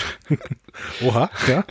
Es ist halt völlig absurd. Also ich finde halt, erstens ist de Kufma tot. Ähm, das heißt, der, der Typ, vor dem er eh keinen Respekt hatte, den gibt's gar nicht mehr, also man kann gar keinen Respekt mehr, also das stimmt vorne und hinten nicht, so, also ja. Hatte ich so das Gefühl, das ist alles nicht echt, was was äh, was er was er da irgendwie und zur dieses Show Gefühl bringt. Hatte Wok, glaube ich, auch sofort, ja. Ehrlich gesagt, ne? Ich glaube auch, und ähm, ja, er glaubt ihm kein Wort, aber er wird sieht jetzt trotzdem ein, okay, offensichtlich alle sind dafür, dass ich jetzt endlich mal dieses Ding von der Shenzhou hole, und offensichtlich alle, auch selbst die Leute, die in irgendeiner Weise de Kufma ehren, sagen, hey, jetzt mach das doch, sonst kommen ja. wir halt nicht weg hier. Ja. So, ne? Und wir haben Hunger. Genau. Ja, und äh, dementsprechend merkt man in dieser Szene, äh, Szene schon, Wok knickt ein und wird wohl das Ding holen gehen. Ja. ja. Ich frage mich allerdings, warum man nicht irgendwen schickt, sondern immer alles selber machen muss. Erstens das, und zweitens frage ich mich, warum man ähm, solche Dinge nicht beamen kann. Aber ähm, ja, ja gut, weil vielleicht verschiedene Technologie oder so. Ja, ich meine, die machen da ja auch so ein bisschen hinterher noch so Krams mit dem Teil, damit man es da rausnehmen kann. Und es ist offensichtlich auch eine gefährliche Aufgabe. Was mit Sternenstaub belegt ist. Hm? Sowas in der Richtung. Die sie aber sehr gechillt machen dann, so in einem intensiven Gespräch so nebenher. Aber egal, das ist eine da sind, andere sind Szene. Ja noch, genau, sind ja. wir noch nicht, aber ähm, wir sind alle aus Sternenstaub übrigens. Kann, kann jemand das weiß irgend- glaube ich, den Text von einem Clouseau oder so, nein. Ich weiß, wir sind Helden oder sowas, ne? Wie auch immer. Ähm, oh Gott, oh Gott. Gehen wir nach dieser kurzen Episode auf dem Klingonenschiff wieder zurück zur Discovery. Ja. Da wird gerade ein Test am Sporenantrieb durchgeführt. Und der schlägt fehl und die Discovery verglüht fast in einem Stern. Ne? Ja, ist blöd. Dumm gelaufen. Ja, blöd, blöd, blöd zu, zum falschen Ort gesprungen. Und ja. Äh, ja, daran merkt man nochmal, dass es halt noch nicht so richtig geil funktioniert. Sie rettet sich dann so im, im letzten Moment quasi. Genau. Aber die Trägheitssensoren äh, fallen aus und Stamets haut sich den Kopf derbe an der Konsole auf. Das ist eine sehr schöne Szene übrigens. Boing, boing. Genau. Ich finde das ganz spannend, weil die Trägheitssensoren sind ja auf den früheren Schiffen auch immer wieder ausgefallen, mhm. aber nie hat sich einer so richtig den Kopf gestoßen. Ne? Was irgendwie ganz schön ist tatsächlich, weil man da halt dann auch nochmal so ein bisschen Physik sieht. Ne? Ja. Also das ist das, was halt ähm, bei Star Trek gar nicht so häufig passiert, ähm, mhm. dass man, dass man nochmal mitbekommt, das ist alles...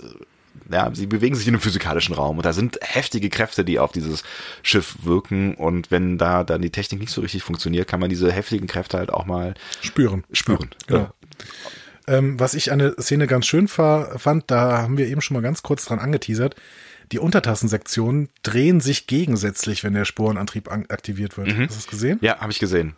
Ja. Und auch dieser dieser dieser äh, Effekt, wenn die äh, Discovery dann wegspringt, den finde ich auch ganz schön. Das ja. verdreht sich dann alles so irgendwie. Genau, und ja. da denkt man sofort wieder an die verdrehten Leichen auf der Glenn, ne? Stimmt, genau, ja. ja. Also nee, aber das fand, tatsächlich fand ich auch schön mit diesem mit diesen beiden Ringen, die sich dann äh, drehen, das ähm, auch das, finde ich, hat wieder sowas Realistisches, wie man es halt irgendwie aus realistischeren Serien ähm, auch kennt. Ich denke direkt direkt wieder an äh, Expanse. Äh, okay. Weil da halt viel, finde ich, was was Raumfahrt und äh, Weltraum angeht, viel realistisch dargestellt wird. Und man halt merkt, wenn so ein Raumschiff eine Kurve macht und man mhm. hat halt keine künstliche Gravitation, dann zerrt das an einem Körper. Und dann kann man, also muss man sich anschnallen, sonst fällt man halt überall gegen. So. Ja. Oder schlägt sich halt das Gesicht auf. Ne? ja. ähm, okay, aber wir werden erstmal Stamets nicht weiterverfolgen. Den werden wir nachher nochmal sehen. In mhm. einer relativ ekligen Szene an der Stelle. Ähm, aber ähm, wir gehen dann nochmal ins Wissenschaftslabor und Burnham berichtet Landry gerade über eine Reaktion des Tardigrader. Denn als der Sporenantrieb ähm, angestellt wurde, mhm. ähm, ist der ziemlich durchgedreht, ehrlich gesagt. Und zwar vorher, ne? Also genau. er, er scheint das zu spüren, dass dieser Spornantrieb aktiviert wird, äh, weil Landry sagt dann ja, klar, dreht er durch, weil äh, ist ja dann auch irgendwie ganz schön anstrengend, wenn so ein Schiff irgendwo wegspringt oder so. Ähm, aber Burnham macht klar, das ist vorher passiert. Also er hat da da irgendwas von mitbekommen im Vorfeld. Genau, also sie sieht irgendwie einen Zusammenhang zwischen diesen Sporen, äh, zwischen den Sporen und dem äh, diesem Bärentierchen. Ähm, Ja, aber Landry sagt, ja, ist mir alles egal. Jetzt, bla, komm, bla, jetzt bla. guck mal lieber, wie ja. du das Ding provozierst, damit das mal wirklich als Waffe benutzbar ist. Ja, genau so. Und du denkst so, boah, ja, okay. Das Übliche halt, ne? Genau.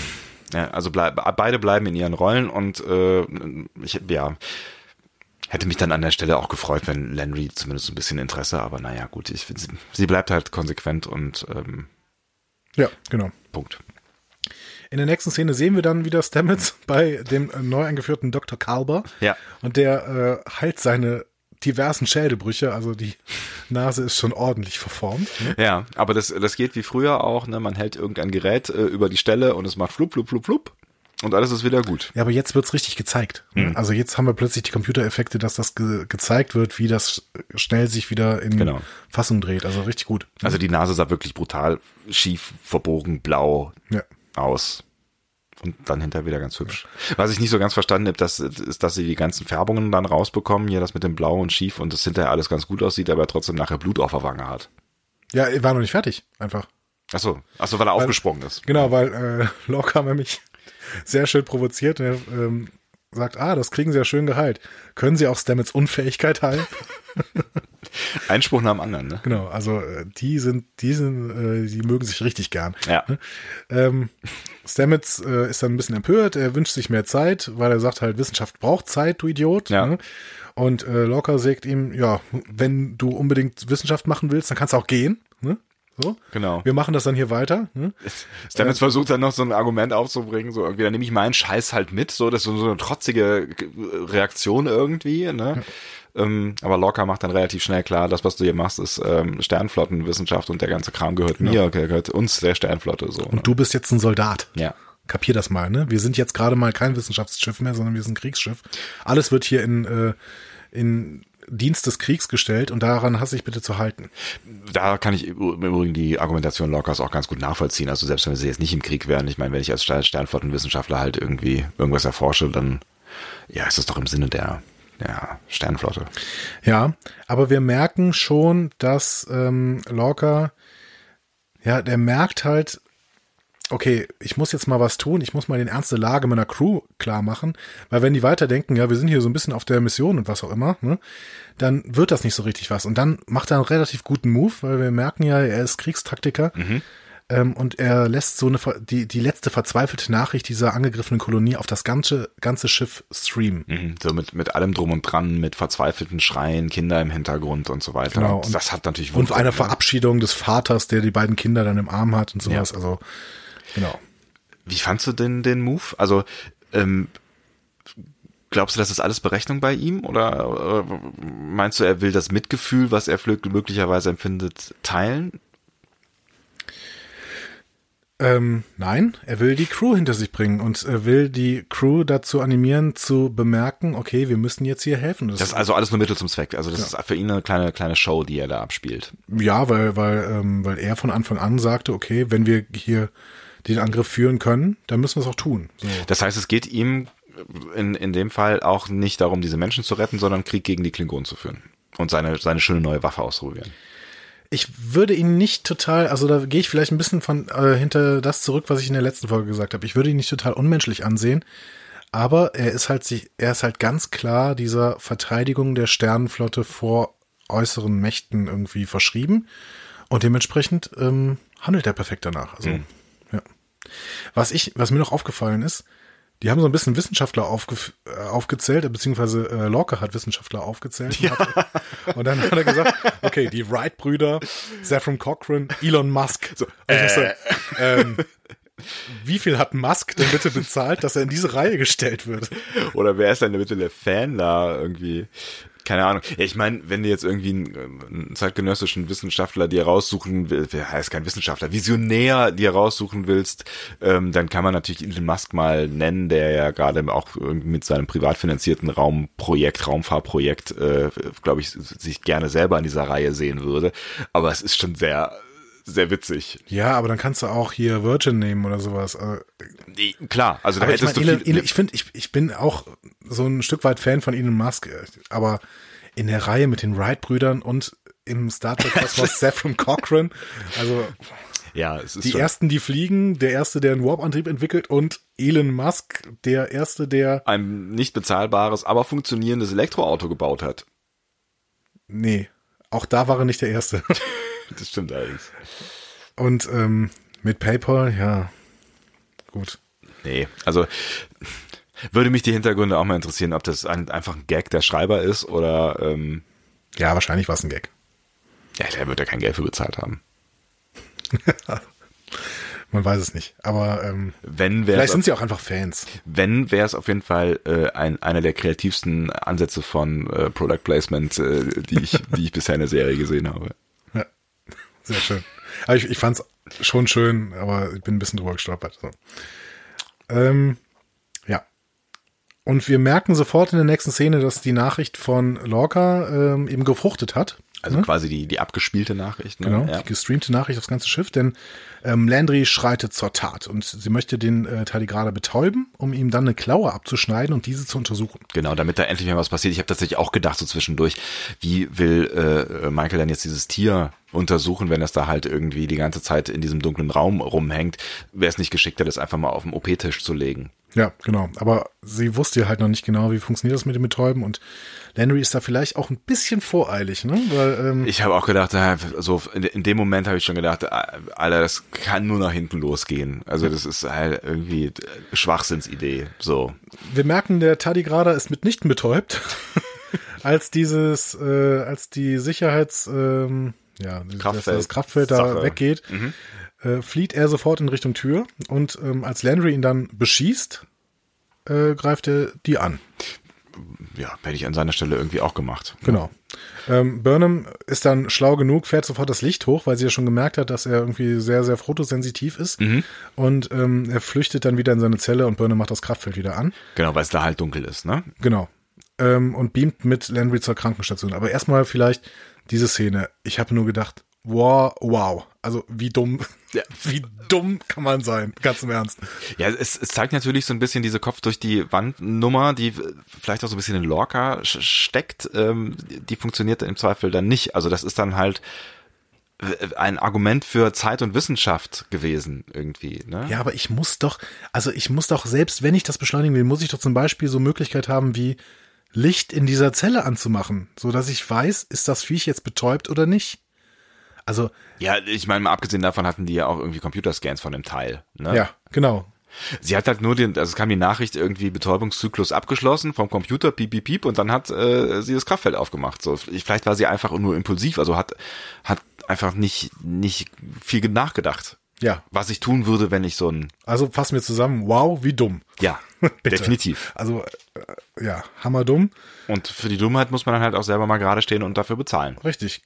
Nächste Szene, Krankenstation, Landry ist tot. War auf jeden Fall ein Moment, wo ich gedacht habe, so, okay, ihr macht weiter so, ja? Ja, also, wenn in dem Tempo Crewmitglieder sterben... müssen wir, dann haben wir doch eine Anthology-Serie, ne? Am Ende der ersten Staffel sind alle tot. Ja. Ja. Ich war überrascht. Ja, ich auch. Und äh, ich, also ich fand ich fand's richtig gut an der Stelle, weil es mich so krass überrascht hat, weil ich auch gedacht habe, kann nicht wow, sein, ja. Ne? Also weil man es auch einfach gewohnt ist. Also aus jeder jeder anderen Star Trek-Serie und auch eigentlich aus jeder anderen Serie, dass dass man halt den den Cast nicht tötet. So, ich meine, klar, es kommt immer wieder vor, gerade in, in modern erzählten Serien, auch in Battlestar Galactica, Galactica mhm. oder sowas, ne? Ähm, ne, aber in Folge vier jemanden zu töten, der eigentlich gerade erst eingeführt wurde, über den wir uns auch relativ lange schon unterhalten haben, wo wir überlegt haben, ob der so cool ist und mhm. ob wir den mögen und so weiter, schwupps weg. Ja. Gut. Brauchen wir uns damit schon mal nicht mehr zu beschäftigen. Genau, also... Ähm, du, du warst äh, eh kein Landry-Fan. Nee, ja, weiß ich nicht. Ich war aber ein Rekha Sharma-Fan. Ne? Also ich finde diese Schauspielerin halt großartig, mhm. ne? weil ich sie auch von Battlestar Galactica liebe. Ähm, schade, also aber gleichzeitig cool. Also weil das hat mich wirklich kalt erwischt. Das habe ich null mitgerechnet, dass das passiert. Vor allen Dingen, weil sie ja auch Schauspieler umbringen, also nicht Schauspieler umbringen, sondern Figuren umbringen, die von Schauspielern gespielt werden, die durchaus Namen haben. Ne? Ja, also jetzt zum zweiten Mal im Prinzip. Also ne? bei, bei Michelle Yeoh kann man vielleicht noch, da habe ich mich auch ähm, nachher noch gelesen, vielleicht sind das sogar, ist das sogar ein nachproduzierter Prolog, den es eigentlich nicht gegeben hat, und vielleicht war es von Anfang an eigentlich so, dass wir das alles im Unklaren haben wollten. Und ne? Weil es äh, ursprünglich dreizehn Folgen waren, glaube genau. ich, ne? Und dann ähm, sind es ja fünfzehn jetzt geworden, aber man weiß nicht genau, ob die, die ersten beiden zuletzt produziert worden sind. Ne? Genau, ja.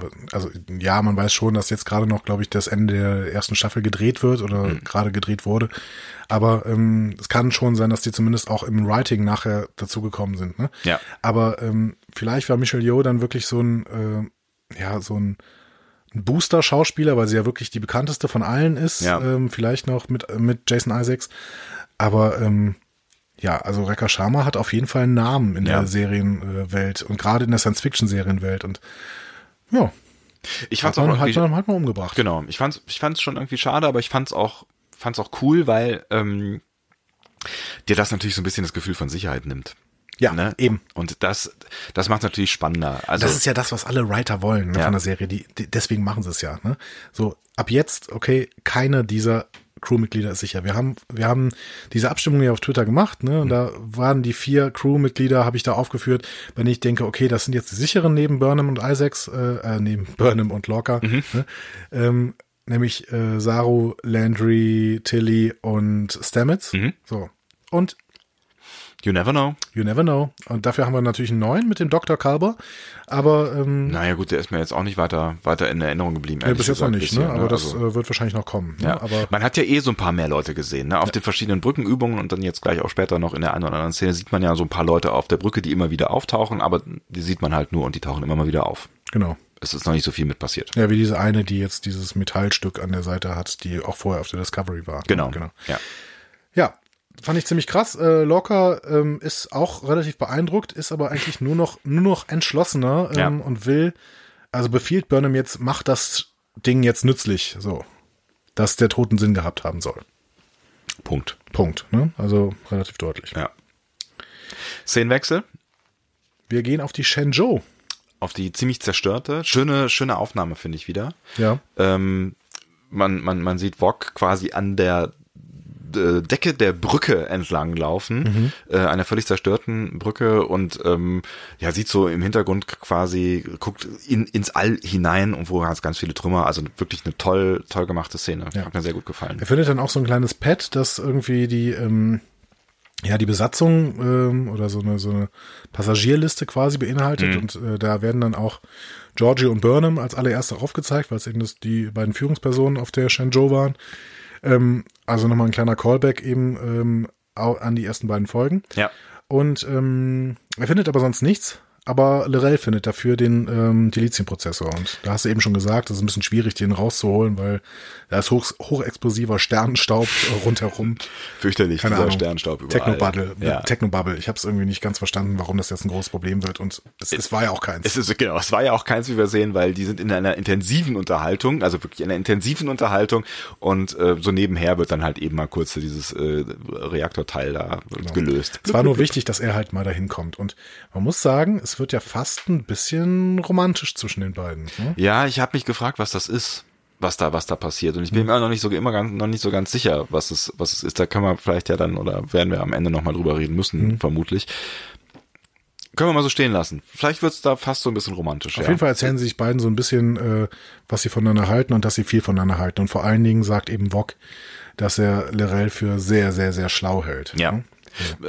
Was ihm, glaube ich, auch wichtig ist, weil er, glaube ich, eine relativ gesunde Selbsteinschätzung hat und weiß, dass er jetzt nicht der hellste Stern unterm Himmel ist. Genau, ja. Hm. So. Ähm, fand ich eine, fand ich eine sehr schöne Szene, hat gut bei mir funktioniert, muss ich sagen. Ja, finde ich auch. Hm. Also war, war einfach auch gut komponiert und sah super gut aus. Ja. Ähm, wir gehen wieder zurück auf die Discovery.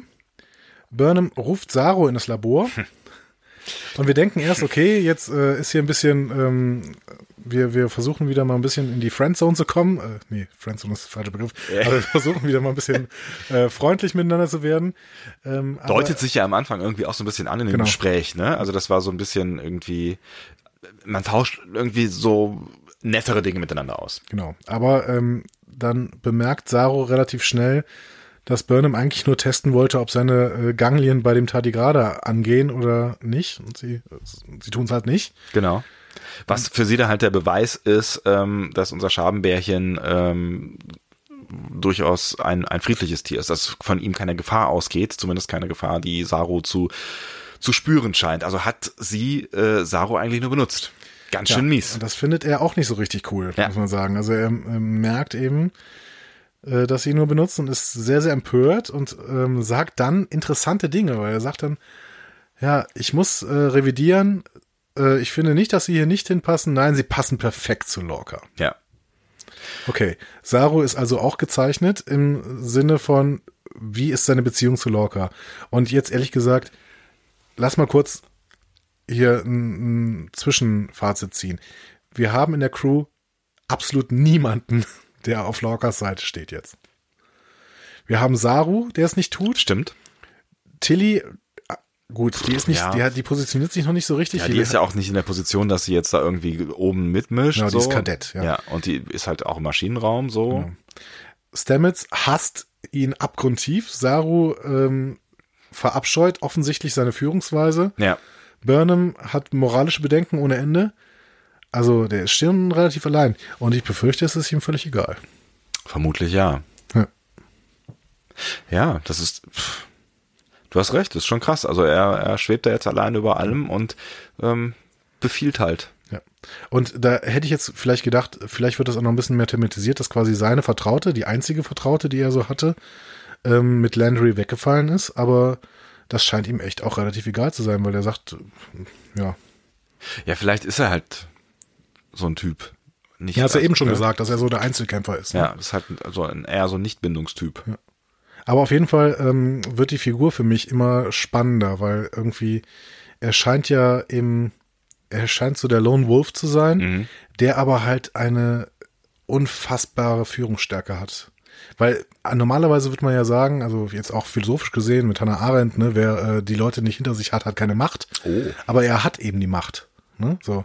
Und er hat ganz, er, er ist ganz klar die Führungsperson, obwohl niemand ihm eigentlich wohlgesonnen ist. Ja, ich glaube, die sind, die sind ihm vielleicht nicht wohlgesonnen, aber sie respektieren schon seine Fähigkeiten, habe ich so das Gefühl. Ich finde, das kommt dann ähm, bei der, bei der, bei den Kampfszenen, die dann später gleich auch noch kommen, kommt das schon so ein bisschen rüber, dass es da schon auch so einen Zusammenhalt in der Crew gibt und ähm, dass dass sie, was seine Erfahrungen und seine seine Fähigkeiten angeht, glaube ich, schon hinter ihm stehen. Ja, ja, absolut. Also Respekt ist da. Ja, genau. Also er er hat er ist halt eine starke Person. Er hat äh, er hat die Fähigkeiten, er hat Führungsstärke, er um, hat einfach Fähigkeiten, die ihn so auszeichnen, dass er, obwohl er unsympathisch ist und obwohl auch inhaltlich die Übereinstimmung mit den anderen Leuten nicht besteht, die stehen hinter ihm. Und der ist ja eigentlich auch nur so so unterschwellig unsympathisch, finde ich. Also ich finde, es ist jetzt kein Charakter, der mich total nervt, weil er so scheiße ist. Weißt du, also er ist er ist so, hm, ja. es ist so, es ist noch so ein bisschen. Er ist kein richtiger Antagonist. Ne? Nee, der ist so ein bisschen, er ist so ein bisschen grau. Also man denkt immer wieder, boah. Ja, aber schön. Also ich meine schön, ja. dass der, also ich habe irgendwo stand im Feedback auch, dass er shady ist. Ne? Mhm. Das ist, das glaube ich, ziemlich das richtige Wort. Ne? Ja. Also er ist halt. Er hat Graustufen und ähm, das war ja das, was wir so ein bisschen gehofft hatten. Genau, in der letzten Folge haben wir da ja relativ lange drüber gesprochen und ähm, ich, es zeichnet sich ab, als wäre es tatsächlich so. Genau. Ja, schön, dass wir jetzt ganz viel über Lorca gesprochen haben, obwohl er gar nicht bei der Szene im Raum war. Stimmt. Ähm, wir sehen dann in der nächsten Szene weiterhin Burnham und ähm, Tilly kommt rein und bringt Sporen. Ne? Und sagt auch, ja, ähm, wenn äh, Lorca das mitkriegen würde, würde er mich äh, äh, töten Köpfen, lassen oder so. Ja, ne? Genau. Ich weiß nicht, wie ernst ja. sie das meint, aber schon äh, auch, dass sie zumindest extremen Respekt äh, vor ihm hat. Aber Tilly hat halt auch natürlich zurzeit noch ähm, in ihrer Position auch als Kadett vor jedem erstmal Respekt, weil die sind ja auch alle ranghöher. Und ähm, Burnham gibt dem Tardigrada die Sporen zu fressen. Und übrigens, äh, der Einzige, der nicht ran, ranghöher ist, ist Michael Burnham. Und da Stimmt. Äh, äh, Stimmt, richtig. Mit, mit, mit ihr kooperiert sie, was irgendwie ganz lustig ist. Ne? Also, ja. Ähm, ja. Also ich meine, sie, sie, sie begründet es auch, ne, so von wegen im Dienste Wissenschaft, bla bla bla und so, aber ähm, ist eigentlich eine ganz lustige äh, Koinzidenz. Ja, richtig. Ist mir auch gar nicht so aufgefallen, dass natürlich eigentlich Tilly sogar ein bisschen äh, über ihr steht. Ja. Ne, weil sie zumindest irgendeinen Rang hat. Ne? Aber ähm, Burnham freundet ja. sich auf jeden Fall auch mit dem Tardigrada jetzt an, so ein bisschen. Ne? Fand ich fand ich tatsächlich so eine Szene, wo ich auch gedacht habe, Leute, hoffentlich geht es gut. Ich meine, wenn es einmal nicht gut gegangen ist, dann ähm, ist die Wahrscheinlichkeit hoch. Sie war ja auch so angelegt, die Szene, dass das jetzt funktioniert. Ne? Aber äh, da ja, auch da habe ich mich halt gefragt, warum man das Ding nicht in diese Zelle beamen kann. Ja, genau. Also aber man kann nicht durch Kraftfelder beamen, ne? Stimmt, da, da war irgendwie sowas. Ja, aber auch da hätte man das Teil ja auch irgendwie mal kurz reinstellen können und das Ding wieder zumachen können, aber sie bleibt ja da sitzen und äh, guckt sich an, wie dieses äh, Teil die Sporen aufsaugt und lässt sich noch freundlich betatschen. Genau, also der hat ne? sogar mit seinem mit seinem Rüsselding da ja. irgendwie die Uniform so ein bisschen. Genau, hat so, ein, so eine so eine Ganglie äh, freundlich äh, auf die Schulter gelegt. Ja, ja, funktioniert auf jeden Fall. Ist äh, nicht böse. Was ich an der Stelle aber auch gedacht habe, okay, dass Burnham das macht, ist, Burnham ist halt auch mutig, weil sie so äh, interessiert in Wissenschaft ist und sowas. Das haben wir ja auch im Prolog gesehen. Aber Tilly ist auch mutiger als gedacht, ne? Weil die bleibt ja auch stehen. Das stimmt. Also ähm, ich glaube, Burnham glaubt halt vor allem an sich selber und ihre Theorie. Und ja. weil sie davon überzeugt ist, dass dieses Wesen friedlich ist, ähm, hat sie so viel Selbstbewusstsein. Dass Tilly da jetzt so stehen bleibt, ähm, ja, entweder vertraut sie Burnham so sehr. Ja, mir hat Tilly auch richtig gut gefallen in dieser Szene. Also ja. das, die war wirklich, die ist schlau, viel schlauer als man, also als ich zumindest in der ersten Szene gedacht habe, in, in der letzten Folge, als sie so äh, unfassbar nervig rumgelabert hat. Und ähm, jetzt merkt man, okay, die, wenn sie mal ein bisschen weniger redet, kommt plötzlich durch, wie schlau die eigentlich ist. Stimmt allerdings. Ähm, wir werden in der nächsten Szene aber auch sehen, dass nicht alle so mutig sind wie Tilly, ne? Weil ähm, in der nächsten Szene berichtet Burnham Stamets von der Theorie, dass dieser Tardigrada wegen seiner Gier nach Sporen durch das Sporennetzwerk navigieren könne. Mhm. Ähm, und das gelingt der Discovery ja gerade nicht und das ist ja gerade das Problem. Ne? Und damit sagt sie quasi, okay, vielleicht ist das der Supercomputer, den du die ganze Zeit suchst. Ja, wir erinnern uns, es geht um äh, noch eine Vorrichtung, die auch von der Gern rüber gebeamt wurde und wo irgendwie ein Supercomputer fehlt. Äh, also so war zumindest Stamets Theorie. Ja, und jetzt äh, fügt sich möglicherweise eins zum anderen. Genau. Stamets ist erstmal ein bisschen äh, angenervt, habe ich das Gefühl. Ja. Aber ähm, sie, ähm, er lässt sich dann auf diesen Test ein und zum, sie beamen das Wesen dann in das Arboretum unten, wo die ganzen Sporen äh, gezüchtet werden. Ja. Und da geht es dann sofort so eine Art Symbiose mit den Pilzen ein. Tanzt da so hübsch durch den Raum. Genau. Hm. Und äh, das Herz des äh, Astromykologen Stamets blüht so ein bisschen auf, habe ich das Gefühl.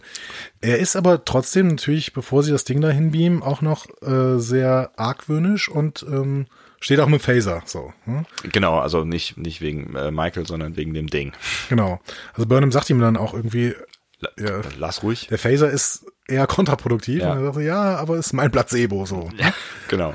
Schön, schöner Satz auch. Aber man merkt, okay, ähm, der lässt sich schon auf solche Sachen ein, aber ist, ist jetzt auch nicht der mutigste an der Stelle. Muss aber ja auch nicht sein. Aber schön, ich fand ich irgendwie, da treffen sich ja zwei Wissenschaftler so, ja, ne? Genau. Und ähm, beide sind neugierig und wollen irgendwie was was herausfinden. Genau, und das war auch das Feeling, was da irgendwie in dieser ganzen Szene verbreitet worden sind. Beide waren auch relativ fasziniert davon, was da gerade passiert. Ne? Ja.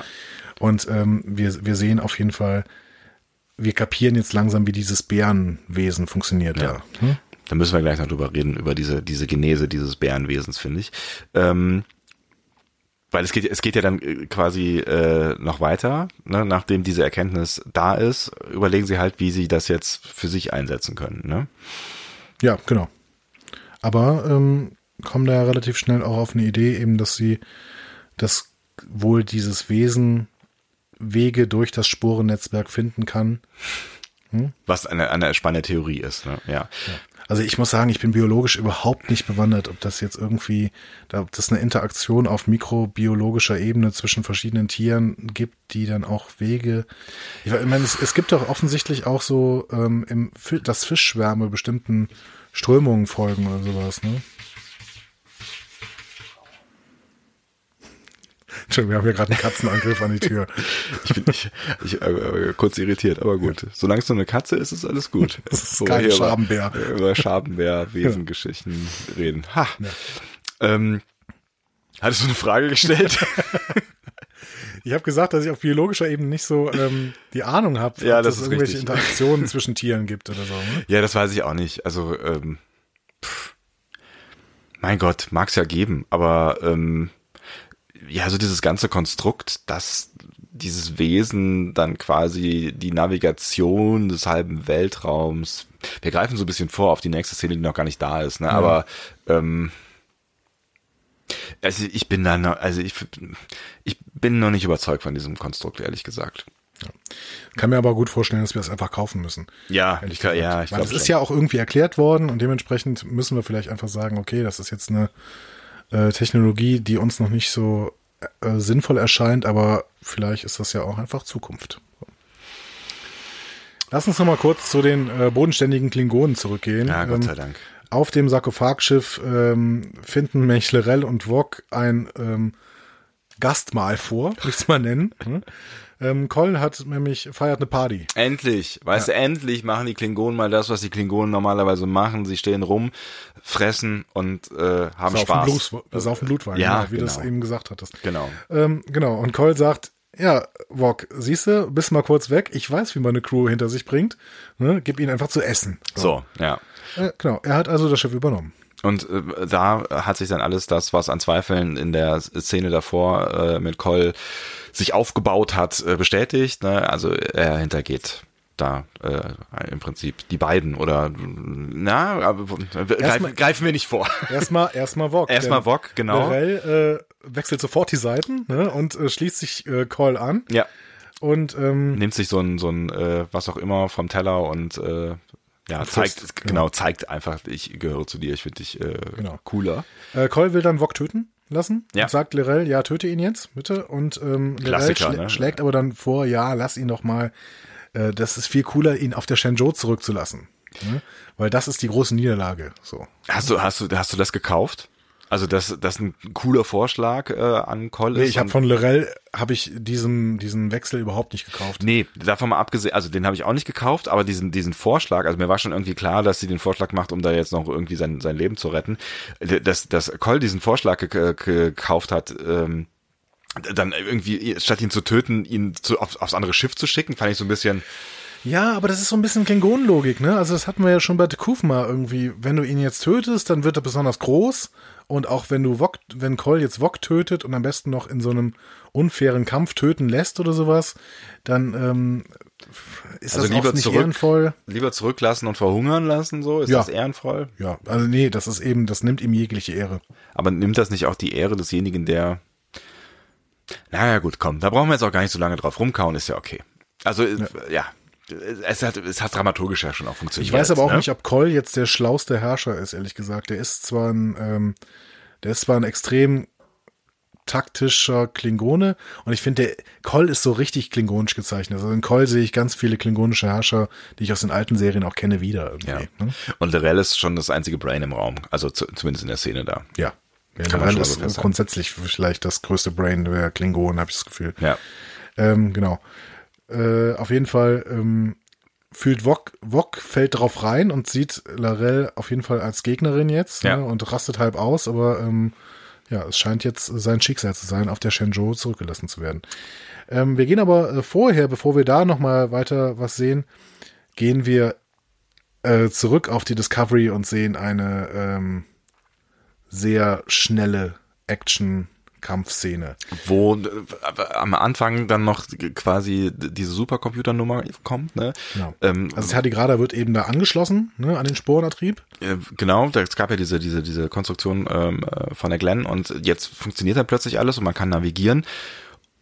Und da habe ich eigentlich mein größtes Problem mit. Ne? Also mit dieser mit dieser Szene habe ich eigentlich mein größtes Problem mit äh, in der ganzen Folge tatsächlich, weil ich ne, dieses arme Tier dann da irgendwie ein, eingepfercht wird und äh, es scheint auch zu bluten an den Stellen. Wo also du hast ne? ein Problem mit, ein moralisches Problem. Nein, das moralische Problem hat ja, glaube ich, auch auch äh, Michael Burnham. Das, das definitiv. Ne? Ja. Also das wird an ein, zwei Stellen dann im Folgenden auch noch, äh, glaube ich, klarer. Ähm, dieser, die, die Mich überzeugt halt nicht. Mich überzeugt halt diese, also ich find's, ich find's irgendwie auf der einen Seite ganz, ich habe mich am Anfang gegen dieses Tier gewehrt. Mhm. So. Und fand es irgendwie blöd, dass dieses Tier da ist. Es ist irgendwie so un-Star-Trek-ig, habe ich gesagt. Oder habe ich so gedacht. So. Mittlerweile finde ich das Tier cool, weil es endlich mal irgendwas ist, was halt ja. kein, kein äh, Zweibeiner-Wesen ist. So, und was halt einfach ein Lebewesen ist, was sich von irgendwas. Also ich finde es das cool, dass es da ist und dass es irgendwie sich von irgendeinem Kram ernährt. Und, und es passt ja trotzdem so, so Theorien, wie, wie äh, Star Trek sie schon mal aufgebaut hat, dieses.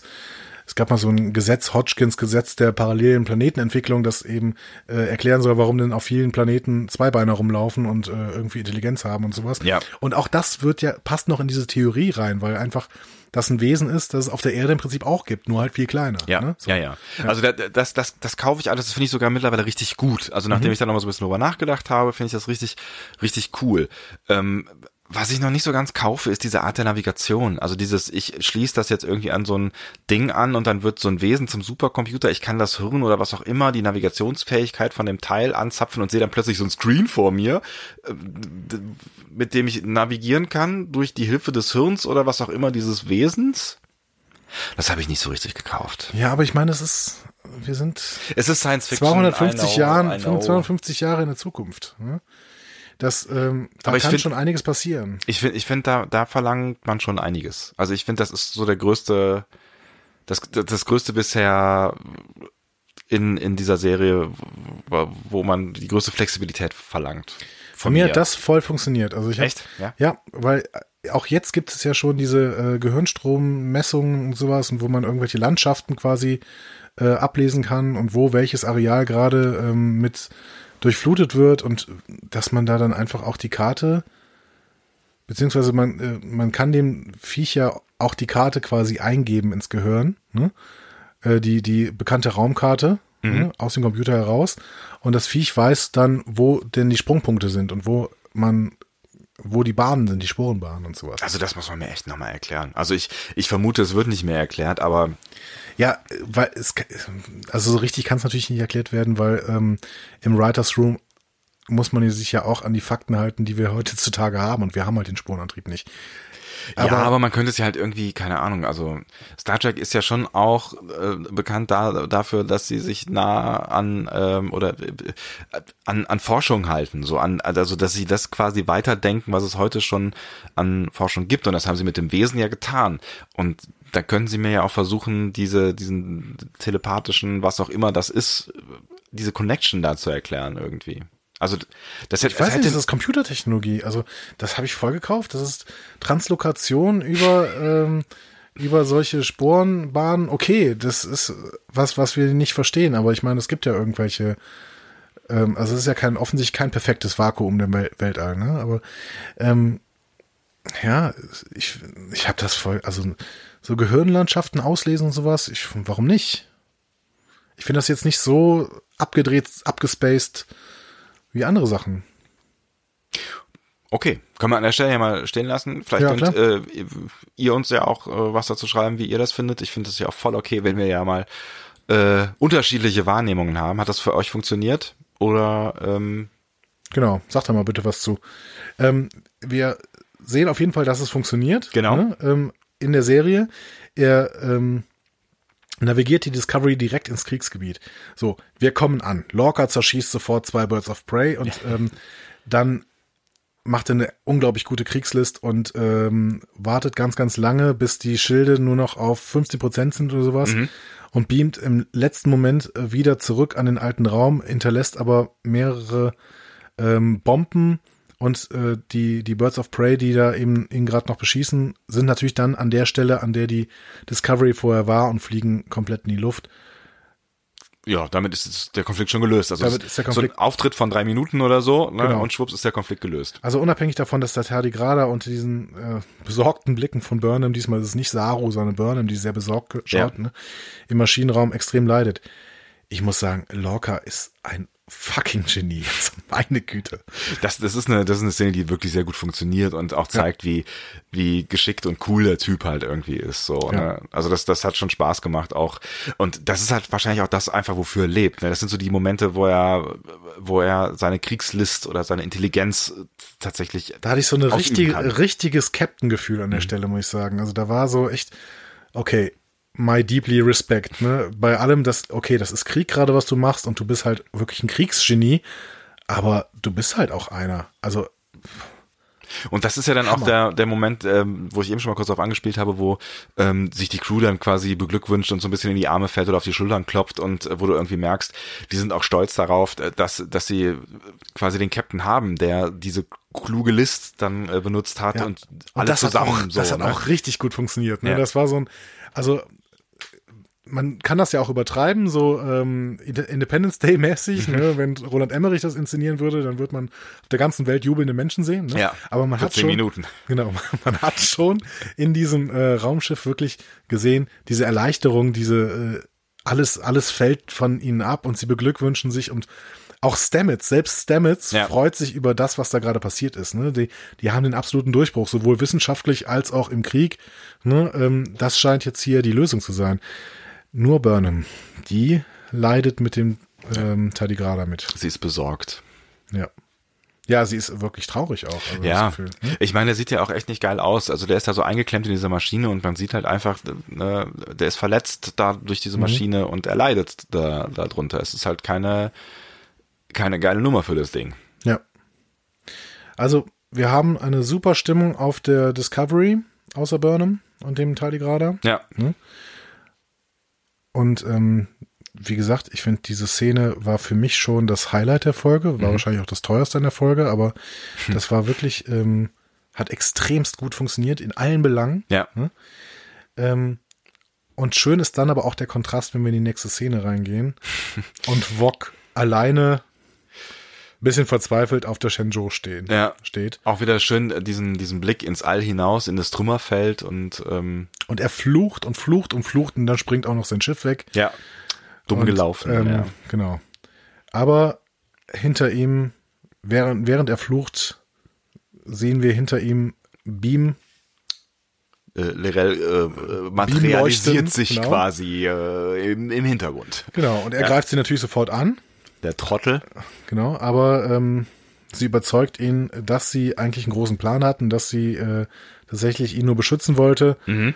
Und ähm, ja, sie überzeugt ihn, dass er doch zu den Matriarch, äh, Matriarchen des Hauses ihrer Mutter, nämlich des Hauses der Mokai, ähm, gehen soll. Ja. Und ähm, dann fragt er hinterher noch so, ähm, was, was äh, muss ich mit einbringen? Also was, was ähm, kostet mich das quasi, wenn du, wenn ihr mir helft oder so, mhm. ne? Oder wenn wir zusammenarbeiten? Und dann sagt L'Rell relativ äh, bedeutungsschwanger, alles. Mhm. Wie fandst du das? Was glaubst du, was ist alles? Keine Ahnung.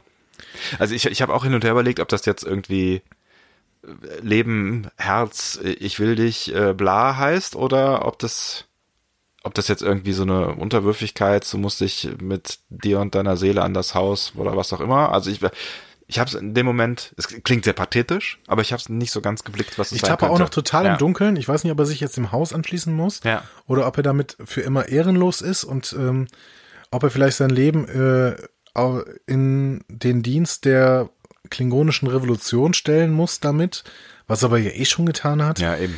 Ähm, keine Ahnung, also weiß ich nicht. Ich bin aber gespannt. Also es ist, äh, ist was, was mich... Auch die Szene hat wieder gut funktioniert bei mhm. mir. Ähm, vor allen Dingen, weil ich die Chemie zwischen äh, L'Rell und äh, Vok, trotz dieser ganzen Maske und trotz der Socke im Mund, die die Klingonen halt da haben, ähm, doch, das funktioniert bei mir. Also es ist äh, echt Es schön. Funktioniert von Szene zu Szene besser, finde ich auch. Ja, auch weil Tekufma weg ist. Also ich sehe Tekufma wirklich immer kritischer, nicht als, äh, als Rolle, ne, das fand ich richtig gut, ja. äh, auch mit seiner Philosophie, die er macht, sondern ganz einfach vom Schauspiel her. Also ich glaube... Ja, ja, das sollte auch so sein, wie er ist, aber... Ja, kann sein. Übrigens, was wollte ich noch eine Sache ansprechen. Ja. Vok ist ja schon der hellste von, also nicht der schlauste, sondern der hellste von allen. Ne? Also so, wir farblich hatten ihn, gesehen, hautfarblich ja, gesehen. Also wir hatten ihn mal irgendwann Albino genannt. Ne? Ja, du. Und ich habe ihn Albino genannt. Aber da ist mir eingefallen, bei D S neun gab es mal eine Folge, wo die drei großen Klingonen ähm, äh, sich mit... Dex zusammen an einem Albino rächen wollten, der irgendwas gegen das Reich getan hat. Tatsächlich? Ja, und der wird auch, den, der hat auch keinen Namen, dieser Albino, mhm. sondern der lebt auf irgendeinem komischen Planeten. Das ist so ein bisschen, äh, Ja, der hat da so ein Schloss irgendwie und dann müssen sie darin einbrechen. Und ähm, ich weiß nicht, dieser Albino. Meinst du da? Könnte doch Vox sein. Ich weiß gar nicht, wie alt werden Klingonen denn? Das weiß ich auch nicht so genau. Aber die werden, glaube ich, sehr alt, weil ich weiß, dass diese Klingonen, die da auf der D S neun rumsitzen, die natürlich auch schon sehr alt sind, die kennen einerseits Dex noch als Curzon-Dex und haben aber teilweise sogar noch mit Kirk zusammen. Ja, die werden auf jeden Fall alt, das stimmt schon. Ja, ja. Das wäre ja ein lustiger Bezug auf jeden Fall.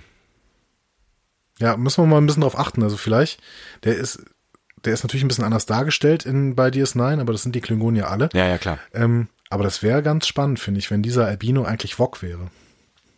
Kann, es kann immer noch passieren. Muss mir die Folge mal raussuchen. Genau, ich muss ja, ja auch nochmal, ich muss ja auch noch mal gucken. Mir ist das nur, nur eingefallen, dass wir einen Albino-Klingon ähm, in D S neun haben. Hm.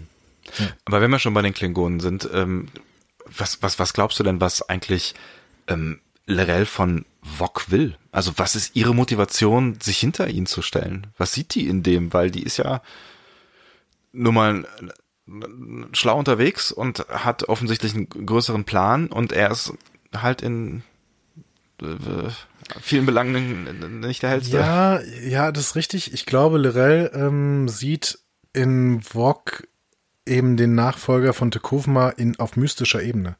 Weil T'Kuvma hat ihn zum Fackelträger und zum zum Entzünder des äh, Signals und sowas gemacht. Und ich glaube, das hat für die Klingonen schon eine gewisse mystische Bedeutung. Und L'Rell ist sich völlig bewusst, dass sie die Kling- das Klingonische Reich nur vereinen kann unter so, ja, unter so mystischen Gründen. Mhm. Also es funktioniert nicht mit irgendwie Politik. Das funktioniert aber nur mit, mit Legende, also mit, mit, mit Mythos. Aber bei, bei, bei aller Hohlheit der, der schauspielerischen Leistung des T'Kuvma-Darstellers hatte der für mich mehr Charisma als äh, Vok jetzt. So, also wenn ich jetzt daran denke, dass der... Die Rolle hatte richtig Charisma, finde ich auch. Ähm, aber T'Kuvma ist halt tot. Ja, ja klar, aber... Äh, Nur Koll, vor, vor Koll ist kein, Koll hat keinerlei mystische Relevanz. Nee, das stimmt. Koll ist einfach nur ein politischer Herrscher eines Hauses. Ich kann mir halt als Vok noch nicht so richtig vorstellen als, als Herrscher oder als, als Führungspersönlichkeit, aber. Ja, aber wir, auch da wieder, ich muss jetzt mal wieder auf D S neun zurückgehen. Ja. Wir haben bei D S neun gemerkt, dass nicht alle Figuren, die irgendwie eine mystische Überladung bekommen, auch wirklich dieser gerecht werden können. Also wir hatten da zum Beispiel diesen, äh, diesen äh, Bajoraner, äh, mystischen Fürsten, der in irgendeiner Weise dann auch die Rolle spielen musste, der irgendwann mal wiedergefunden wurde. Shakar oder so, glaube ich. Ah ja, ja, ja, ja, genau. War das Shakar? Weiß ich nicht mehr genau. Der, der hatte doch auch was mit Kira. Ja, wie, wie auch immer. Ja. Auf jeden Fall haben wir da auch öfter gehabt, okay, du hast eine Rolle, oder auch bei Sisko selbst als Abgesandter. Mhm. Ne? Du hast, kriegst eine mystische Rolle und der wirst du eigentlich nicht gerecht, gerecht, aber es ist auch völlig egal, ob du der gerecht wirst, weil du hast sie trotzdem. Ne? Ja, wobei das. Oder bei D S neun kam auch Kalis zum Beispiel zurück und konnte auch das nicht so richtig. Stimmt. Ne? Ja, ja, hatte da auch keinen, also ja. nicht so richtig Bock drauf, war ein bisschen überfordert damit. Mhm. Aber t- tatsächlich ist ja sein Schiff, also äh, Vox äh, Schiff, äh, hat sich ja erstmal doch relativ fix gegen ihn gestellt, nachdem einer kam und hat gesagt, hier gibt's was zu essen. Ja, so. Die hat noch Hunger. Meinst du, das ist alles? Also da ist seine mystische Kraft ja erst nicht so weit gewesen. Also da war ein Schnitzel interessanter als seine mystische Kraft. Ja, aber die ganzen, ähm, die ganzen Herrscher äh, außer Koll haben sich auch nach T'Kuvmas Tod noch ähm, zu Vok bekannt, oder? Mhm. Oder haben sie es nicht? Ich weiß es nicht mehr. Ich weiß gar nicht mehr so genau. Auf jeden Fall wollten sie, glaube ich, diese, diese Revolutionsnummer weiter und fortführen. Und auch Koll, ne? Hat ja gemerkt, als er auf das Schiff gekommen ist, hat er so gesagt, ja, wir leben jetzt unter T'Kuvmas Leitspruch, wir bleiben Klingonen. Und alle so, ja, wir bleiben Klingonen. Ne? Ja, aber auch die Nummer hat er halt so lange gehalten, bis ein Schnitzel auf dem Tisch stand. Ja, die hatten halt Hunger. Ich werde auch unruhig, wenn ich Hunger habe. Ja, mein Gott. Wenn man so sechs Monate lang nichts gegessen hat. Naja, müssen wir auf jeden Fall weiter beobachten. Ich finde, finde, das ist eine ganz spannende Entwicklung ähm, in, in mehrere Richtungen, weil man ja auch sieht, dass die Klingonen sich da alles andere als einig sind und dass dieser dieser Krieg gegen die Klingonen kein Krieg gegen die Klingonen ist, sondern mhm. gegen irgendwas, was sich da gerade noch bildet. Also irgendwie ne, scheinen da jetzt auch noch neue Allianzen ge- geformt zu werden und ja. ähm, ich bin sehr gespannt, was wir davon noch mitbekommen und würde da gerne auf jeden Fall mehr von sehen. Ja, ich auch, genau. Wir bringen noch diese mal, Serie zu Ende. Genau, wir gehen nochmal ähm, auf die Discovery für zwei Szenen und äh, zwar bringt Burnham erstmal dem Tardigrada neue Sporen. Genau, der ist so ein bisschen, bisschen durch oder das ist so ein bisschen durch. Ja, ja. Aber extrem, ne? Ja. Also der, der hängt da irgendwie rum. In der Ecke. Ja, wie so ein angeschossenes Reh halt. Ne? Also pff. Also ist scheinbar eine, eine ansteigende, schmerzhafte Geschichte und ähm, man merkt, dass Burnham mit ihm fühlt, weil sie halt auch merkt, dass dieses Ding halt ein fühlendes Lebewesen ist. So. Sie entschuldigt sich auch richtig. Ne? Sie entschuldigt sich und das scheint dieses Lebewesen auch offensichtlich zu verstehen, ja. Weil ähm, meine Reaktion, wenn ich an äh, seiner Stelle gewesen wäre, ist, wenn mir da wieder so ein blauer Uniform-Idiot äh, über den Weg läuft, den hätte ich erstmal irgendwie gegen die Wand getitscht, weil die waren ja gerade jetzt nicht so richtig geil zu ihm. Ja, ist richtig. Aber Burnham ja schon und er hat sich mit Burnham angefreundet. Also er merkt, glaube ich, schon, dass Burnham eine besondere Beziehung zu diesem Wesen hat und das Wesen scheint ja auch intelligent zu sein, ne? Ja. Weil ich meine, ansonsten könnte es ja auch diese Sporennetzwerke nicht alle durch, ja, wo, durchblicken. Wobei, das kann ja natürlich auch irgendwie alles, kannst du denn mit, Instinkt, meinst du? Ja, mit so einer Instinktnummer erklären, ne? Ja, kann sein. Aber vielleicht reicht der Instinkt ja auch irgendwie aus, um zu differenzieren zwischen äh, der Typ, äh, der mir Sporen bringt, ist cool und die anderen sind doof oder was auch immer. Ja, irgendwie so. Auf jeden Fall merkt man hier schon, Burnham ist, hat ganz viel von ihrer menschlichen Seite, weil der, der Vulkanier würde ja sagen, ja geil, wir haben jetzt hier den Supercomputer, die Logik äh, muss das äh, bestimmen und unabhängig davon, dass das vielleicht moralisch auch nicht cool ist, was wir hier machen, ne, das ist halt das, was äh, der, das größtmögliche Nutzen für die größtmögliche Zahl äh, bringt, so, wenn man es jetzt mal utilitaristisch äh, besprechen möchte. Das ist halt, ja. Ja, man, man, man nimmt das Leid eines Lebewesens in Kauf, um viele andere Lebewesen zu schützen oder zu retten oder was auch immer. Genau. Ist ja immer wieder ein, ein schöner Diskussionsausgangspunkt. Ja, absolut. Diese These, ja.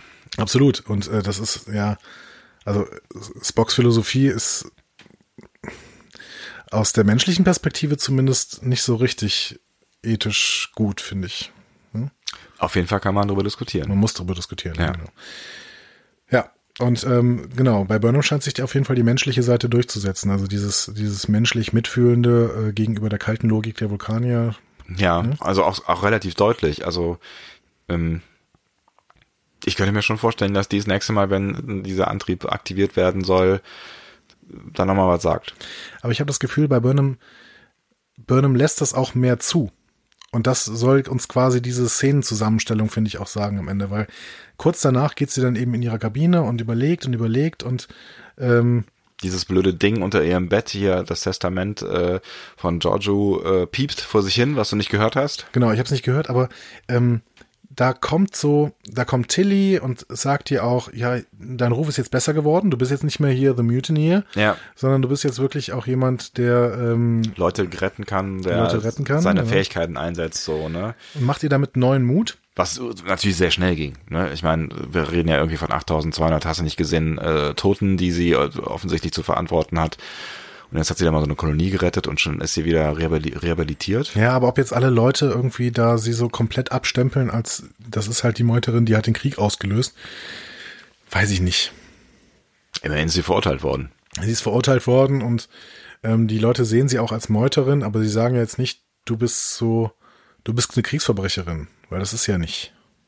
Hm? Hm. Ähm, nur Burnham scheint so ein bisschen ihrer menschlichen Seite dann nachzugeben. Also sie geht immer mehr von ihrer Logik weg. Und das finde ich eine ganz schöne Entwicklung, weil wir schon, wir haben in der zweiten Folge am Anfang gesehen, als Burnham auf die Shenzhou gekommen ist, war sie so Vollzeit-Vulkanierin. Ja. Ne? Sie konnte noch nicht mal irgendwie ein nettes Wort zu, zu Giorgio verlieren. Ähm, nein, das war ja alles ineffektiv. Das heißt, ähm, wir brauchen jetzt Logik. Ne? Ja. Und vielleicht hat sie während dieses ganzen Konflikts auch noch versucht, mit vulkanischer Logik zu argumentieren, weil sie ja auch äh, ihren, ihren äh, Ziehvater befragt und quasi auch deswegen im Prinzip diesen ganzen Konflikt auslöst, ähm, indem sie sagt, okay, wir müssen die jetzt angreifen. Ähm, und jetzt gibt sie ihrer menschlichen Seite vollkommen nach und sagt, okay, ich habe Mitleid mit diesem Viech und ich lasse jetzt auch meine Gefühle für Captain Giorgio zu mhm. und mache dieses Testament auf, ne? Und nimm das Testament, nimm den letzten Willen an. Ja. Macht sie dann auch, ne?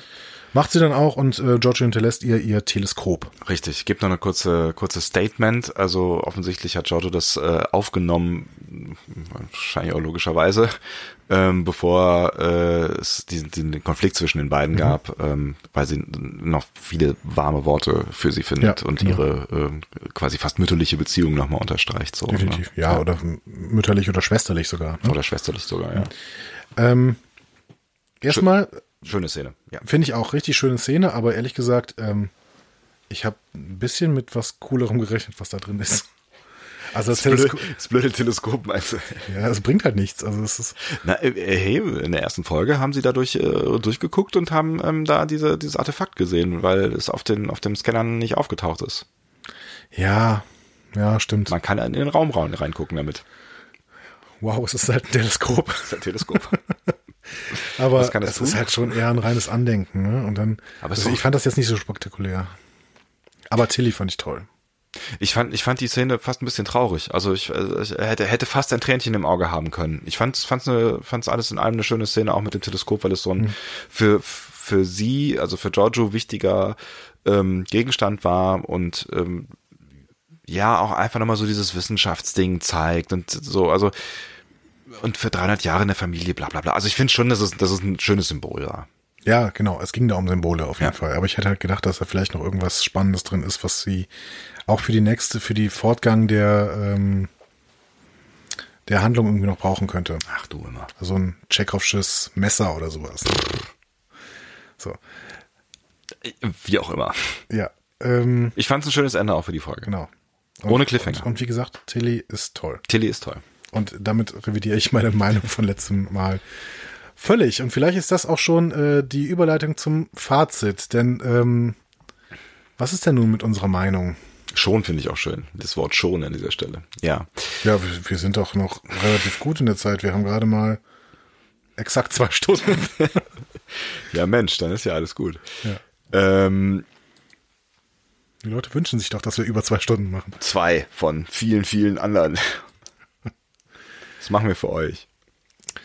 Ähm, wer war denn dran? Wer hat beim letzten Mal angefangen? Ich glaube, ich. Okay, dann muss ich was sagen, ja? Ähm, du darfst. Ich äh, muss sagen, die Folge hat extremst gut bei mir funktioniert. Ich wollte. Schade, jetzt wirkt das gleich so, als würde ich dir nachplappern. Ich wollte auch, dass sie bei mir funktioniert. Ja. Sie, ähm, äh, die, ich fand das Pacing gut. Ne? Ich habe an keiner Stelle irgendwie gedacht, okay, das ist jetzt ein bisschen lahm alles, ne? Noch nicht mal groß bei den klingonischen Gesprächen. ähm, ja, im Mittelding habe ich so ein, zwei Szenen gehabt, bei denen ich denke, ja, vielleicht ein bisschen redundant, aber schon cool. Und ähm, für mich jetzt gerade die Folge, die mir am wenigsten, die mich am wenigsten gestört hat an irgendeiner, also mich hat da am wenigsten gestört daran. Wollte gerade sagen. So. Das ist die Folge, die mich am wenigsten gestört hat von diesen ganzen. Das heißt, ich lasse mir noch ein, ich lasse mir noch ein bisschen Schritt nach oben, ja. Aber ich bin bei zwischen acht Komma fünf oh. und neun oder sowas. Das wäre deine Vielleicht. beste Bewertung bisher. Ja, ich gehe hm.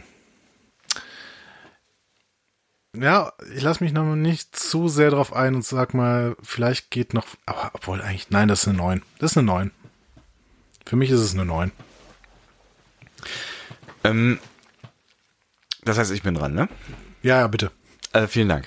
Ich trage das in der Zeit mal ein hier. Ja, nee, muss mir nicht zuhören, ist gar kein Problem. Ähm, tatsächlich finde ich auch, dass diese Folge perfekt komponiert ist. Also es ist, äh, es ist... Äh, vielleicht sogar die die die beste Folge, oder man nimmt vielleicht den Prolog als Prolog zusammen als einzelne Folge. Der finde ich, der ist von der Komposition auch gut, aber wenn man die Folgen einzeln betrachtet, sind sie irgendwie unausgewogen. Die dritte Folge fand ich halt irgendwie zu einseitig, weil ne, ich wir haben in der letzten Folge da viel drüber diskutiert und wissen halt, welchen Sinn sie hatte, aber trotzdem war sie kompositorisch mir zu eindimensional. Mhm. Und hier fand ich, in Folge vier ist sehr sehr sehr viel richtig gelaufen. Die Klingonen sind wieder da, das Gleichgewicht zwischen den beiden Erzählsträngen ist gut gewählt. Wir haben ganz viele gute funktionierende Szenen. Die Charaktere werden wirklich gut weiter ausgearbeitet. Wir lernen äh, wirklich jeden ein bisschen besser kennen. Saru lernen wir ein bisschen besser kennen. Ähm, Lorca lernen wir sehr viel besser kennen, mhm. und das macht gerade sehr viel Spaß, diesen diesen Charakter zu sehen. Dieses Ding, äh, unser Scharbenbär, kriegt eine Bedeutung und Funktion, und die ganze Komposition der der Szenen und auch so von von Action über Gespräche, über Witz, es hat für mich wirklich alles sehr gut funktioniert, bis halt auf diese eine Stelle ähm, mit mit unserem Scharbenbärchen in der in dieser Zwangsvorrichtung. Mhm. Ähm, Ja, da würde ich mir, da würde ich mir einfach wünschen, dass mir das noch jemand ein bisschen mehr erklärt. Ich glaube, vielleicht ist das, ich fand, ich fand tatsächlich, ich bin ja Science-Fiction-Fan und lasse mich auch gerne auf Dinge ein, aber das war so ein Punkt, wo ich gedacht habe, boah, da muss man sich auch schon weit, weit rauslehnen. Aber was du gerade gesagt hast, muss ich da nochmal unterstützen. Ja. Dieses, diese, dass der zweite Erzählstrang wieder da ist, ja. bringt vielleicht schon ganz viel. Ganz was viel. Ich, was ich bei der letzten Folge kritisiert habe, war ja. ja auch so ein bisschen das Abgehackte. Und dieses Abgehackte hast du einfach nicht, wenn du einfach ständig mal die, zumindest die Chance hast, den Handlungsort zu wechseln. Ja. Ne? Und nicht irgendwie, wir sehen Burnham in der, äh, im Gang, ja. wir sehen Burnham in der Kantine, ja. wir sehen Burnham auf der Brücke, so, und denkst so, okay, und dazwischen, dann können wir das auch quasi als One-Take machen, so ungefähr, ne? Weil das wirkte für mich ein bisschen abgehackt in der dritten Folge. Und da hast du hier halt die Chance, okay, wir, Burnham muss mal gerade den Ort wechseln mhm. oder zumindest auch die Stimmung wechseln.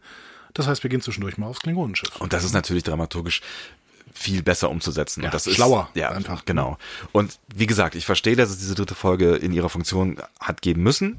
Und das liegt dann halt auch, dann sind wir wieder am Anfang von von von unserer Folge heute, an an dem neuen Konzept halt. Du hast jetzt halt einfach eine Storyline und dann musst du halt diese diese diesen Storystrang halt auch irgendwie durchprügeln. Ob man jetzt nicht hätte vielleicht schon in Folge Nummer drei hier und da schon mal so ein bisschen was von dem Klingon-Story-Strang hätte erzählen können, weil er hat, es hat ja keiner... Es gab ja keine Verbindungen, ne? Also es genau. ist ja völlig egal, dass der jetzt irgendwie da genau zu diesem Zeitpunkt erzählt wurde, ne? Vielleicht hätte man ja auch einfach so noch irgendwie zwei Szenen in die andere Folge rüberschwappen. Wie dem auch sei. Auf jeden Fall hat jetzt so die Folge vier für mich extrem gut funktioniert. Also sie hatte fast, finde ich, was Filmisches, so von von der Komposition. Ja. Ähm, auch so von von dieser Ausgewogenheit zwischen zwischen Gesprächen, zwischen ähm, Story wechseln, ne, und auch der Spannung hinten raus mit mit dem Gefecht noch und so weiter. Ich fand die auch wirklich richtig, richtig gut und für mich bisher die beste Folge, die ich gesehen habe von Star Trek Discovery, deswegen würde ich mit einer neuen mitgehen. Sehr schön. Trage ich auch das hier ein.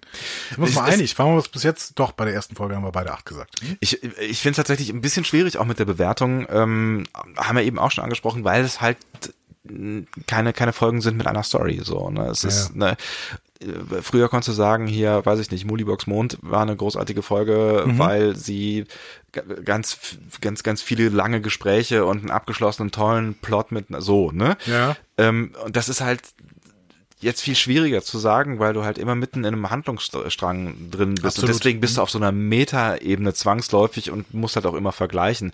Aber wenn ich mir jetzt diese Folge als als einzelne rausnehme, äh, finde ich, ist die auf jeden Fall dramaturgisch bisher die beste. Ja, und da waren einfach auch ein paar Momente drin, wo ich wirklich so ein bisschen so so richtig so das Glücksgefühl hatte. Und ich so, boah, ist das cool. Und ja. vor allen Dingen Lorca. Also, Lorca, und das super. war einer der Hauptkritikpunkte bei der letzten Folge. Da habe ich ja. gedacht, okay, Lorca, ist das ein Captain, den ich mag, weil er die, die bringt die Crew nicht richtig zusammen. Und dann muss ich mich wirklich an der Stelle auch revidieren.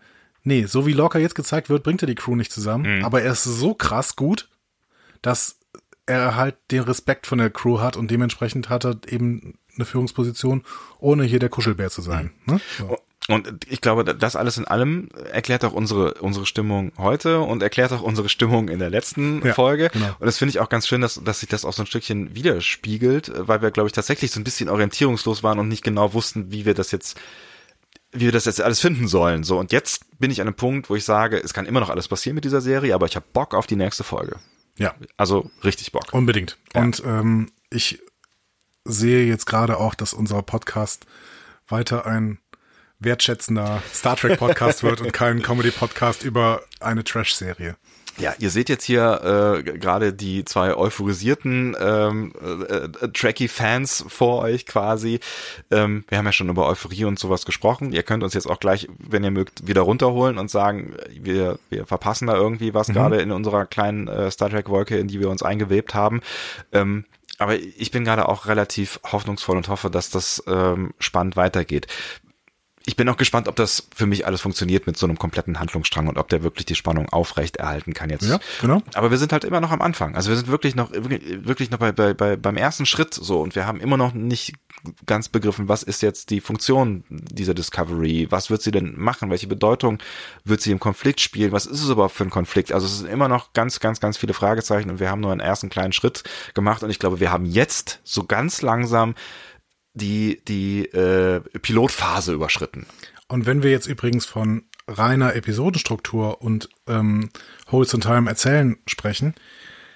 Der Titel der Folge, The Butchers, oder wie Lorca sagen würde, The Butchers. The Butchers. The Butchers Knife cares not for the lamb's cry. Yeah. Ähm, war an der Stelle zweideutig mhm. und war das Thema der Folge. War das Thema der Folge, ja. Und wir oft. haben hier eine Episodenstruktur, sodass man schon ablesen kann, okay, hier wird in einer Episode ein Thema aufgemacht. Das stimmt. Hm? Nämlich ja. so, ein, so ein Stück weit Rücksichtslosigkeit. Hm? Ja, ja, ja, und äh, genau, und das ist, ist ne, das kann man ja auf, auf Lorca auf jeden Fall ähm, drehen. Ne? Man kann sich auch dieses Wesen dann nochmal, äh, unseren äh, Schweinebauchbären, wie heißt du mal gleich? Äh, Schabenbär. Äh, Dankeschön. Oder wolltest du den richtigen Titel haben? Äh, ja, ist auch egal. Ähm, Tardigrada. Danke. ähm, wir wissen hier, wovon wir reden. Ne? Das können wir uns natürlich auch dann äh, als, als Lämmchen vorstellen. So, ja, also, da habe ich noch gar nicht so drüber nachgedacht. Du hast, du hast aber recht. Das ist natürlich ein Thema, was sich wirklich durch ähm, die, zumindest die Handlung, die auf der Discovery stattfindet, durchzieht. Ne? Ja. Da auf dem, auf dem Klingonenschiff. Ja, stimmt. Kann man das auch ja. sowas reindeuten, ne? Gerade in Lorels Verhalten irgendwie, ne? Ähm, die, die so ein bisschen alle Leute ausnutzt, ähm, um irgendwas zu erreichen. Wir wissen noch nicht genau was. Ne? Aber auch das wird uns wahrscheinlich erst in Zukunft offenbart werden und wie inwiefern dann auch wirklich ihr Verhalten zu vielleicht schon dem Sprichwort gepasst hat. Das ich übrigens nicht wiedergefunden habe. Ich weiß nicht, ob das irgendwas Biblisches ist. Ich, ich kann diesen Spoiler, der, diesen Teaser der letzten Folge nicht auflösen. Schade. Ich habe mal gar nicht geguckt. Wie heißt denn eigentlich die nächste Folge? Das finden wir jetzt noch raus. Die Zeit, die Zeit nehmen wir uns jetzt noch. Warum habe ich das denn nicht nachgeguckt? Du guckst, du guckst das in der Zeit, äh, sag ich schon mal, wo ihr uns denn erreichen könnt und wo ihr so ein bisschen was äh, uns erzählen könnt, ähm, wie ihr die Folge fandet und was ihr zu unserem Podcast auch sagt und äh, ja, an welcher Stelle ihr bei uns andocken könnt oder vielleicht auch nicht. Ich genau, also wir wieder untergebracht. Ja, ne? Sehr schön. Wir, wir haben ja auch heute nicht vollständig aneinander angedockt, auch wenn wir uns am Ende zumindest was die Bewertung anging. Ähm, aber da ist ja auch wichtig, dass es die Bewertung der Folge ist und ähm, nicht die Bewertung von Einzel Einzel äh, Szenen. Danke. Ja. Ähm, ihr könnt uns auf jeden Fall schreiben auf Facebook unter äh, Discovery Podcast oder wenn ihr oben einfach Discovery Panel eingibt, werdet ihr es auch finden in die Suchmaschine. Ihr könnt auf Twitter uns ähm, folgen und äh, uns auch schreiben und mit uns diskutieren unter Panel Discovery oder auch hier in die Suche Discovery Panel eingeben, dann findet ihr das. Auf w w w punkt discovery panel punkt d e ähm, könnt ihr Diskussionen starten, wenn ihr auch einmal einen, also ich muss ja immer so ein bisschen nach ähm, Sicherheitsvorkehrungen gucken, aber wenn ihr einmal einen Kommentar genehmigt bekommen habt, könnt ihr auch immer wieder schreiben, ohne dass ich das genehmigen muss. Ähm, an, beim ersten dauert es dann halt ein paar Minuten, bis äh, wir den mal genehmigt haben. Das aber ist einfach ein Spamschutz. Genau, Andi, Andi lebt im äh, Netz, das ist gar kein Problem. Genau. Ja. Und äh, zuletzt auch noch und, unter info at discovery panel punkt d e ähm, und äh, Herr Sonntag überlegt sich sogar gerade schon, ob man eventuell noch andere ähm, Social Networks startet. Stichwort wäre der Instagram. Könnt ihr uns ja auch mal schreiben, wollen wir bis nächste Woche einen Instagram-Account äh, äh, einrichten? Also hättet ihr da Bock drauf, uns ja. auch bei Instagram zu folgen? Wir könnten euch zum Beispiel anbieten ein äh, exklusives Making-of dieses Podcastes. Genau. Aber denkt bitte immer dran, wir sind Radiogesichter. Ja? Ob ihr das wollt, müsst ihr euch entscheiden. Überlassen wir ganz, ganz genau. äh, euch. So.